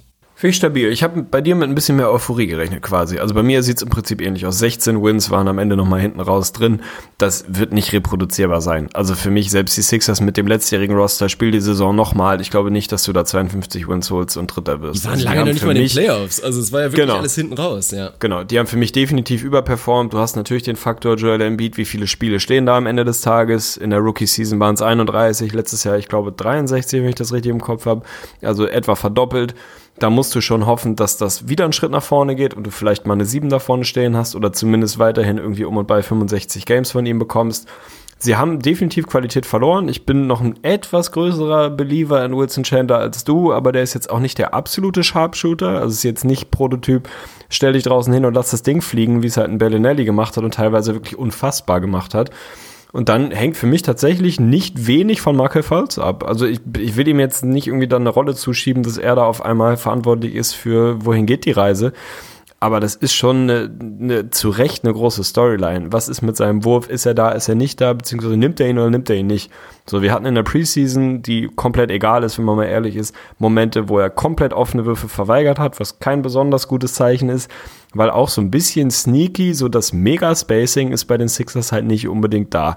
Du hast einen Ben Simmons, der stand heute keinen Wurf hat, zumindest keinen wirklichen. Dann hast du den elitären Spacer mit Reddick, mit Kovic natürlich auch einen. Embiid jemand, der letztes Jahr den Drei überhaupt nicht getroffen hat, wo für mich sehr offen ist, ob das dieses Jahr besser wird oder schlechter oder ähnlich bleibt, muss man mal schauen. Also für Philly, wenn Markel Fultz wirklich einen Wurf hat und das auf wieder PS auf die Straße bringen kann, die da sind, dann können die Sixers für mich auch einen Schritt nach vorne machen. Also es gibt für mich ein Szenario, in dem sie die, das Over bei den 54,5 holen. Ich finde es nur nicht besonders realistisch. Für mich, du hast es eben Transition Year genannt, ist für mich genau das Richtige. Die sind immer noch dabei, sich zu finden. Wie kriege ich diese zwei absolut dominanten Biester mit Ben Simmons und Embiid, wie kriege ich das Meister aus beiden raus, wie kann ich gegenseitiges Talent maximieren? Und da würde ich einen Sharic dann auch irgendwann mit reinnehmen. Wie wollen wir eigentlich Basketball spielen? Wann hat ein Simmons den Ball, wann hat ein Embiid den Ball, wie viel lasse ich ihn aufposten, wie viel nicht? Und so weiter und so fort. Da ist einfach noch sehr viel, was gerade im Prozess ist, sich, sich in die richtige Richtung zu bewegen, was aber noch nicht reicht für mich, um da zu sagen, dass die holen 55 Wins. Also ich finde das extrem hoch angesetzt und finde, fände es nicht mal eine erfolglose Saison, wenn die Sixers 48 Wins holen und solide in die Playoffs kommen, eine Runde gewinnen vielleicht und dann rausgehen. Das wäre für mich ein absoluter Erfolg. So, das wäre völlig in Ordnung. Der wäre total im Soll. Also jetzt irgendwie davon auszugehen, dass die Sixers ganz klares Lock, drittbestes Team im Osten, Homecourt definitiv und da schon auf Augenhöhe, wenn ich das Over-Under mit den Raptors sehe, ähm, äh, agieren sollen, finde ich völlig zu hoch gegriffen. Also für mich, ich würde mich nicht wundern, wenn die Sixers einfach Fünfter werden, vielleicht Vierter werden, irgendwas oberhalb der 45 Wins holen und das wäre für mich völlig okay. Von daher relativ klares Under für mich, nichtsdestotrotz geiles Team, geiles Starting Five, alles gut in Philly. Absolut, aber die letzte Saison war definitiv Fluch und Segen. Also man muss sich das nochmal reinziehen. Ich meine, nach 50 Spielen haben die 500er Basketball gespielt, 25 und 25 und dann diesen epischen Lauf und einfach auch so ein Flug hier im Osten, wo man eigentlich sagen hätte müssen, die hätten in den Eastern Conference Finals stehen müssen und hätten da wahrscheinlich sogar auch noch eine Chance gehabt gegen die Cavs und LeBron. Das ist schon heftig und ich glaube, an diese Erwartungen wird sich jetzt da ein bisschen geklammert oder wird da weiter drauf aufgebaut und ich habe da ein bisschen Angst vor. Also ich hoffe, in Philadelphia nimmt man noch genug genug Frustrationstoleranz mit in die Saison, weil sobald ein Embiid mal für drei, vier, fünf Wochen fehlt oder irgendwas ist oder selbst mal ein Simmons wegfällt, Junge, Junge, dann wird's auch mal ganz schnell dünn und dann bin ich mal gespannt. Also gerade wenn man diese ganzen Eventualitäten mit reinnimmt, fühle ich mich recht wohl mit dem Under wirklich und dann muss man mal schauen, was GM Elton Brand jetzt wirklich in Zukunft macht, weil die Sixers haben noch ja, ein, zwei Jahre und ein, zwei Moves auf jeden Fall vor sich, um jetzt den Celtics als echter Contender im Osten gerecht zu werden oder auch den Raptors, weil gerade wenn wir uns nochmal all die Worte und Sätze, die wir über die Celtics jetzt verloren haben, nochmal vor Augen führt und sich nochmal auf den Ohren zergehen lässt, ist für mich da jetzt einfach ein solider Unterschied. Also Embiid, Simmons hin und her, die Celtics, das ist eine andere Nummer. Ja, bin ich absolut dabei. Das ist eine komplett andere Liga, noch qualitativ. Die Sixers haben das Potenzial, dahin zu kommen, aber Stand heute ist das für mich nochmal eine völlig andere Liga. Von daher gibt's da zu Recht bei mir einen Abstand. Und in meiner Welt gibt's auch einen zu den Raptors, die das nächste Team sind, die hier das vorletzte Team sind, über das wir heute sprechen werden. Leite kurz ich, ein, weil es ist jetzt, ich weiß nicht, ob das schon Career High ist, aber es wird ja eine lange Episode. Ich muss schon wieder bänkeln gehen. ja, ich auf jeden Zweite Fall auch. Pause, aber wir brechen nicht ab, du erzählst. Okay, ich erzähle, aber ich muss auch pissen. Was soll denn das? Das ist auf jeden Fall nicht fair. Vor allem, eigentlich wollte ich Dirk Funk eine Frage stellen. Das ist jetzt natürlich ein bisschen schwer gelaufen. Also die Raptors im letzten Jahr 59 Wins geholt. Also nah an den 60 gekratzt, haben den Osten gewonnen, waren das beste Team im Osten, auch mit ein bisschen Abstand. Wenn ich rein aufs Net-Rating schaue, waren sie das drittbeste Team der Liga und waren Net-Rating-mäßig sehr, sehr dicht an den, an den Warriors und klar besser als alle Teams dahinter. Jetzt sieht Vegas dieses Jahr 55 Wins. Da setzen sie das Over-Under an, haben es mal ein bisschen nach oben korrigiert. Nach der ersten Runde waren es 54,5, jetzt sind wir bei 55 angekommen. Und da muss Dirk Funk natürlich gleich mal erklären, warum um Gottes Willen sollen die Raptors weniger Wins holen als im letzten Jahr. wenn sie besser geworden sind nominell. Also das muss man einfach so sagen. Wie es weitergeht langfristig mit Kawhi, andere Geschichte, aber tendenziell minus DeMar DeRozan plus Kawhi Leonard und Danny Green bist du eigentlich ein besseres Team als im letzten Jahr. Und da ist natürlich die große Frage an Dirk Funk, der sich hier entweder gerade noch ein Bier aufmacht oder was auch immer. Warum ist das so? Dirk Funk, ich hoffe, du bist wieder da. ich dachte gerade, meine Güte, setz die Kopfhörer auf, höre, warum ist das so? Und dachte jetzt, fuck, jetzt musst du einfach improvisieren. ja, das eigentlich, was ich eigentlich gerade sagen wollte, war, ich habe zusammengefasst, was passiert ist und frage mich, warum die Raptors, denen du DeMar DeRozan entziehst und Kawhi Leonard addierst, warum sollten die schlechter sein als im letzten Jahr? Denn letztes Jahr 59 Wins, Osten gewonnen, Point Differential, Net Rating, absolutes Top-Team, alles auf Augenhöhe mit den Warriors, fast 60 Wins geholt, klar bestes Team im Osten und so weiter und so fort. Jetzt nimmst du einen sehr, sehr guten DeRozan raus, aber packst einen klar besseren Kawhi Leonard rein und nächstes Jahr ist er nun mal tendenziell erstmal da und steht da auf dem Feld, davon gehen wir jedenfalls aus. Warum sollten die schlechter werden? Ja, weil man immer noch nicht weiß, was man von Kawhi Leonard erwarten kann, wie zufrieden er sein wird und inzwischen, glaube ich, alle einfach massiv unterschätzen, dass DeMar DeRozan ein guter Kicker ist, ein guter Zocker ist. Also auch da beziehen sich dann natürlich auch jetzt wieder, ist ja eh im Trend, alle wieder auf Advanced-Metriken und warum DeMar DeRozan eigentlich noch nicht mal ein Top-30-Spieler in der NBA sein kann, weil seine Zahlen sind noch gar nicht so gut und die Raptors sind sogar fast sogar Minus, wenn er spielt im Vergleich mit Lowry. Das ist dann wirklich mal Advanced Stats gehen zu weit. DeMar DeRozan ist ein verdammt guter Spieler, der auch so gut wie jedem Team gut tut. Ich bin auch, freue mich schon sehr darauf, wenn wir im Kontext der Spurs über ihn reden. Aber ich kann mir gut vorstellen, dass er fehlen wird. Also natürlich kann ein fitter Kawhi Leonard, so wie wir ihn von den Spurs kennen, wirklich zu seiner Peak, kann er das, was, was DeRozan gemacht hat als, als Isolation Scorer, nicht nur ersetzen, sogar noch besser machen, noch effizienter. Das ist völlig klar. Aber kriegen wir das wirklich? Das ist halt, ja, die große Frage. Mit Pöltl geht ein kleines bisschen Frontcourt Depth wirklich weg und dann, ja, weiß ich nicht. Würdest du da nicht auch wieder sagen, dass die Raptors vielleicht im letzten Jahr minimal überperformt haben? Ist halt so eine große Thematik. Die Raptors sind auch ein Kandidat dafür, die es öfter machen. Genug Gründe gibt's natürlich, wenn wir die ganzen jungen Talente, die ganzen Benchmob der Raptors uns angucken. Da sollte man sowohl von DeLon Wright, Flatman Fleet, natürlich auch von einem Anuobi, von einem Siakam und so weiter, sollten wir uns einen kleinen Schritt nach vorne erhoffen und dann könnte das natürlich reichen, um besser zu werden. Aber ja, ich muss dir auch ganz ehrlich sagen, ich bin mir unsicher und weiß noch nicht genau, wie ich das machen werde. Finde ich stabil. Das hört sich an, als könntest du dir das anders vorstellen, was ich gut finden würde. Denn die Raptors sind für mich, sind sie relativ klar eine Stufe über den Sixers, wenn man die als drittbestes Team sehen will. Und für mich auch klar eine Stufe unter den Celtics. Und damit sind sie für mich genau da, wo das Over-Under sie einsetzt. Nämlich irgendwo bei 56, 57, keine Ahnung, vielleicht auch 58 Wins. Ich glaube, dass sie weniger holen werden als im letzten Jahr. Obwohl Kawhi Leonard signifikant besser ist als DeRozan. Und ich liebe DeMar DeRozan so. Ähm, aber ich glaube, dass sie letztes Jahr tatsächlich ein bisschen überperformt haben, was das Endergebnis angeht. Ich glaube auch, dass die Bench-Line-Ups da viele Teams überrascht haben. Die Bank ist nach wie vor großartig, super tief, egal wie du sie zusammenbaust, egal wie das Starting-Line-Up läuft. Da kann man sich vieles vorstellen.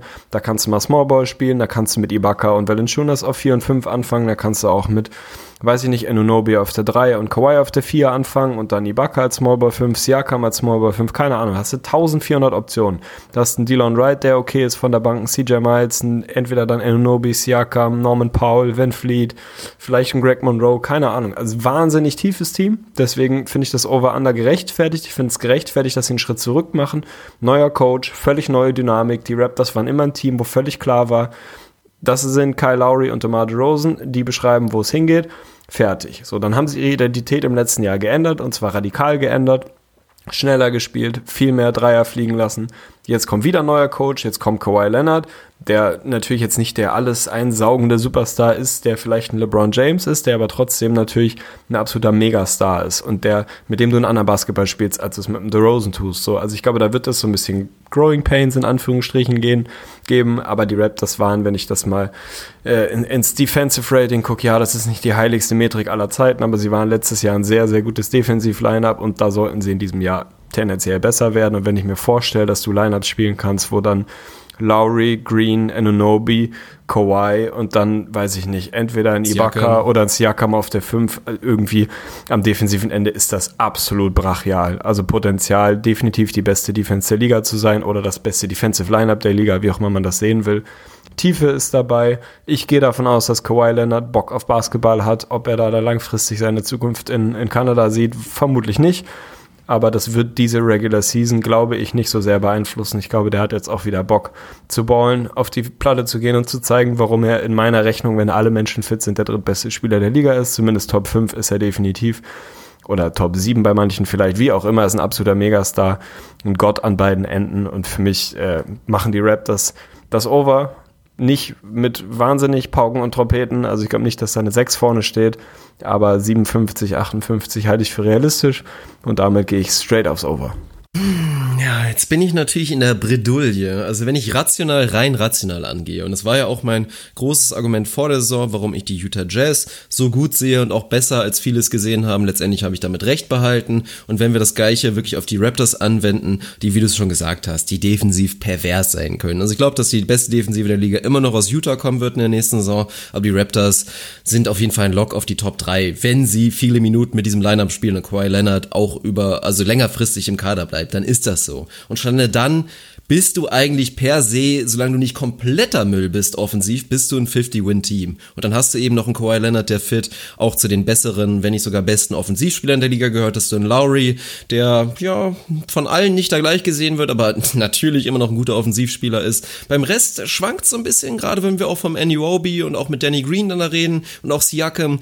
Da wird's langsam ein bisschen dünn offensiv, aber es müsste immer noch ausreichen, um jetzt das irgendwie dann nicht, ja, das nicht die Defensive kompensieren könnte. Also die theoretisch müssten sie eigentlich das Over schaffen können, wenn es mit Kawhi zu 80% klappt. Ich habe aber irgendwie einfach ein schlechtes Bauchgefühl und gehe nur deswegen aufs Under. Finde ich stabil. Also Tegli over, Fünkli aufs Under. Und wie viel Pech kann man bitte haben, dass man eine Episode mit den Washington Wizards abschließen muss? Jetzt mal ganz ehrlich. Das Stimmungsmäßig. So, gar keinen Bock mehr. Ne? Der Downer des Jahrhunderts. Aber wir werden das über die Bühne kriegen. Also wer auch immer das Alphabet erfunden hat, danke für nichts. Die Wizards letztes Jahr 43 Wins sind es am Ende des Tages gewesen. Gerade so eben auf Platz 8 irgendwie in die Playoffs gesneakt, wenn man es so nennen will. Dieses Jahr sieht Vegas einen Schritt nach vorne. Also zumindest was die Wins angeht. 45 stehen da beim Over Under.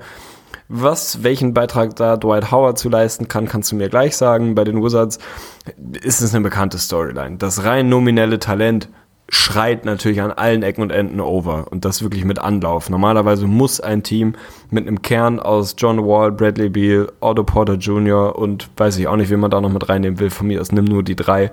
Muss indiskutablerweise mehr als 45 Wins holen. Das darf auch nicht zur Debatte stehen. Haben sie die letzten Jahre nun mal nicht. Jetzt kommt mit Howard jemand dazu, der immer noch okay in Basketball spielen kann, der Lockerroom-mäßig nicht immer eine Addition stimmungsmäßig war. Du hast mit dem Austin Rivers jemanden dazu, der auch nochmal so ein bisschen was mitbringt an Paketen.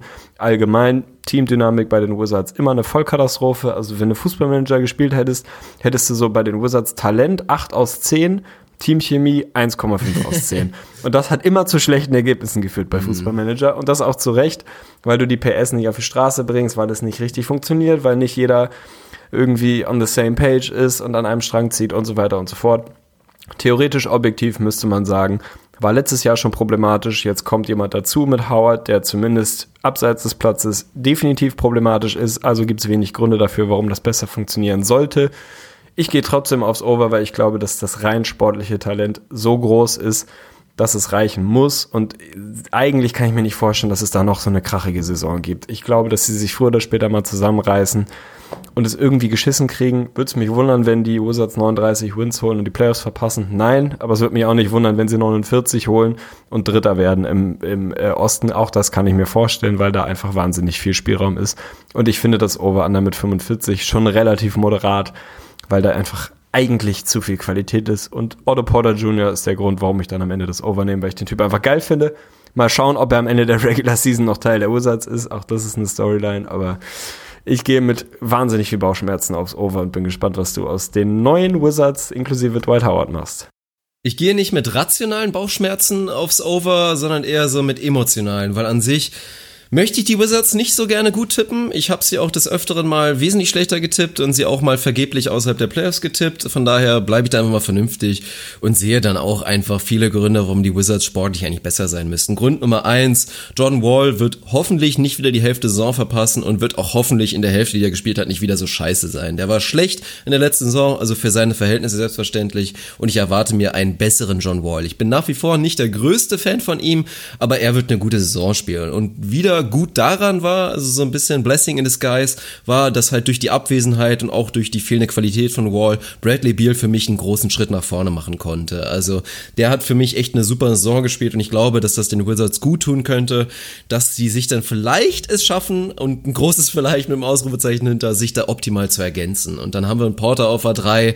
Perspektivisch sehe ich dann eher tatsächlich einen Kelly Oubre auf der 4, von dem ich mir so ein bisschen die Breakout-Season tatsächlich erhoffe. Und dann hast du mit Dwight, ja, ich bin ganz ehrlich, für mich ist Dwight oder Gotthard ein Wash. Ich kann mir vorstellen, dass Howard sogar den Wizards gut tun könnte, wenn er auf seine Post-Touches verzichtet und wirklich jetzt einfach sagt, im Gegensatz zu Gotthard, bringe ich euch halt die Athletik, den vertikalen Spacer und nehme halt so meine Option. Gotthard war vielleicht im Kern, in der Blase sogar der bessere Offensivspieler, aber er war halt jemand, den du den Ball füttern musstest. Howard will das auch, aber er muss halt keiner sein. Also das könnte ein Vorteil sein. Und die Wizards sind auch ein bisschen tiefer geworden. Ich bin ein Fan von Austin Rivers, ich mag ihn, der ist einfach scrappy, wird ihn ihnen defensiv helfen. Die haben dann natürlich auch noch einen Jeff Green dazu bekommen. Mein Gott, der wird auch nicht so ewig schaden. Also bei den Wizards, das äh, reicht schon irgendwie aus. Es hat kurz geklingelt, von daher, ich nehme das over und du kannst äh, was auch immer machen. Ich kann was auch immer. Ich finde eine super Dynamik heute. Funk verlässt einfach alle paar Minuten das Studio und lässt mich alleine. Ich kann das schon verstehen, was der Mann gesagt hat. Ich glaube, das ist ein Team, wo jeder vermutlich Bauchschmerzen haben wird, over oder under zu sagen, weil es einfach sackschwierig ist und da sehr viel passieren kann. Ich kann mir tatsächlich auch vorstellen, dass John Ward und Dwight Howard irgendwie funktionieren kann. Dass es ein Universum geht, in dem das Pick and Roll funktioniert, in dem die beiden irgendwie auf ihre seltsame Art und Weise miteinander gut klarkommen und irgendwie da mittlerweile so viel negative Energie auf einmal im Roster ist, dass Minus mal Minus macht Plus, keine Ahnung. Das ist dann aus irgendwelchen unrationalen, irrationalen Gründen wieder funktioniert. Von daher nehmen wir beide das Over und ich bin sehr gespannt auf die Saison der Wizards. Da wird es auf jeden Fall nicht langweilig werden. Auf und neben dem Platz gibt es da viele Storylines. Insofern muss man dazu mitnehmen. Dann sind wir uns da einig und sind uns insgesamt erfreulich oft uneinig. Müssen wir durchzählen, aber so fünf, sechs Mal oder so ähnlich waren wir uns uneinig. Uns, ich, tatsächlich. Finde ich auf jeden Fall nice. Also ich habe mitgeschrieben, das können wir alles schön auflösen und melden uns in den nächsten Tagen mit der gleichen Ausgabe quasi für die Western Conference. Und heute haben wir zwei Stunden zwölf auf der Uhr. Jetzt muss ich auch dringend mal wieder das äh, stille Örtchen besuchen. Hat mir großen Spaß gemacht. Schön, dass wir das Comeback hin hinbekommen haben. Ich finde, äh, war ein guter, gutes Comeback. Also schon Take That Niveau vom Comeback. Also besser als erwartet, könnte man sagen. Ich weiß es nicht genau, was so die größten. Das machen wir mal. Die großen fünf Comebacks der, weiß ich auch nicht. Menschheitsgeschichte. Das ja, macht, und da würde ich auch sagen, dass auf. unsere Episode hier in der Top 5 definitiv ist. Weil ich finde Take auch, That nicht. Und ich finde es auch ganz. oh Gott.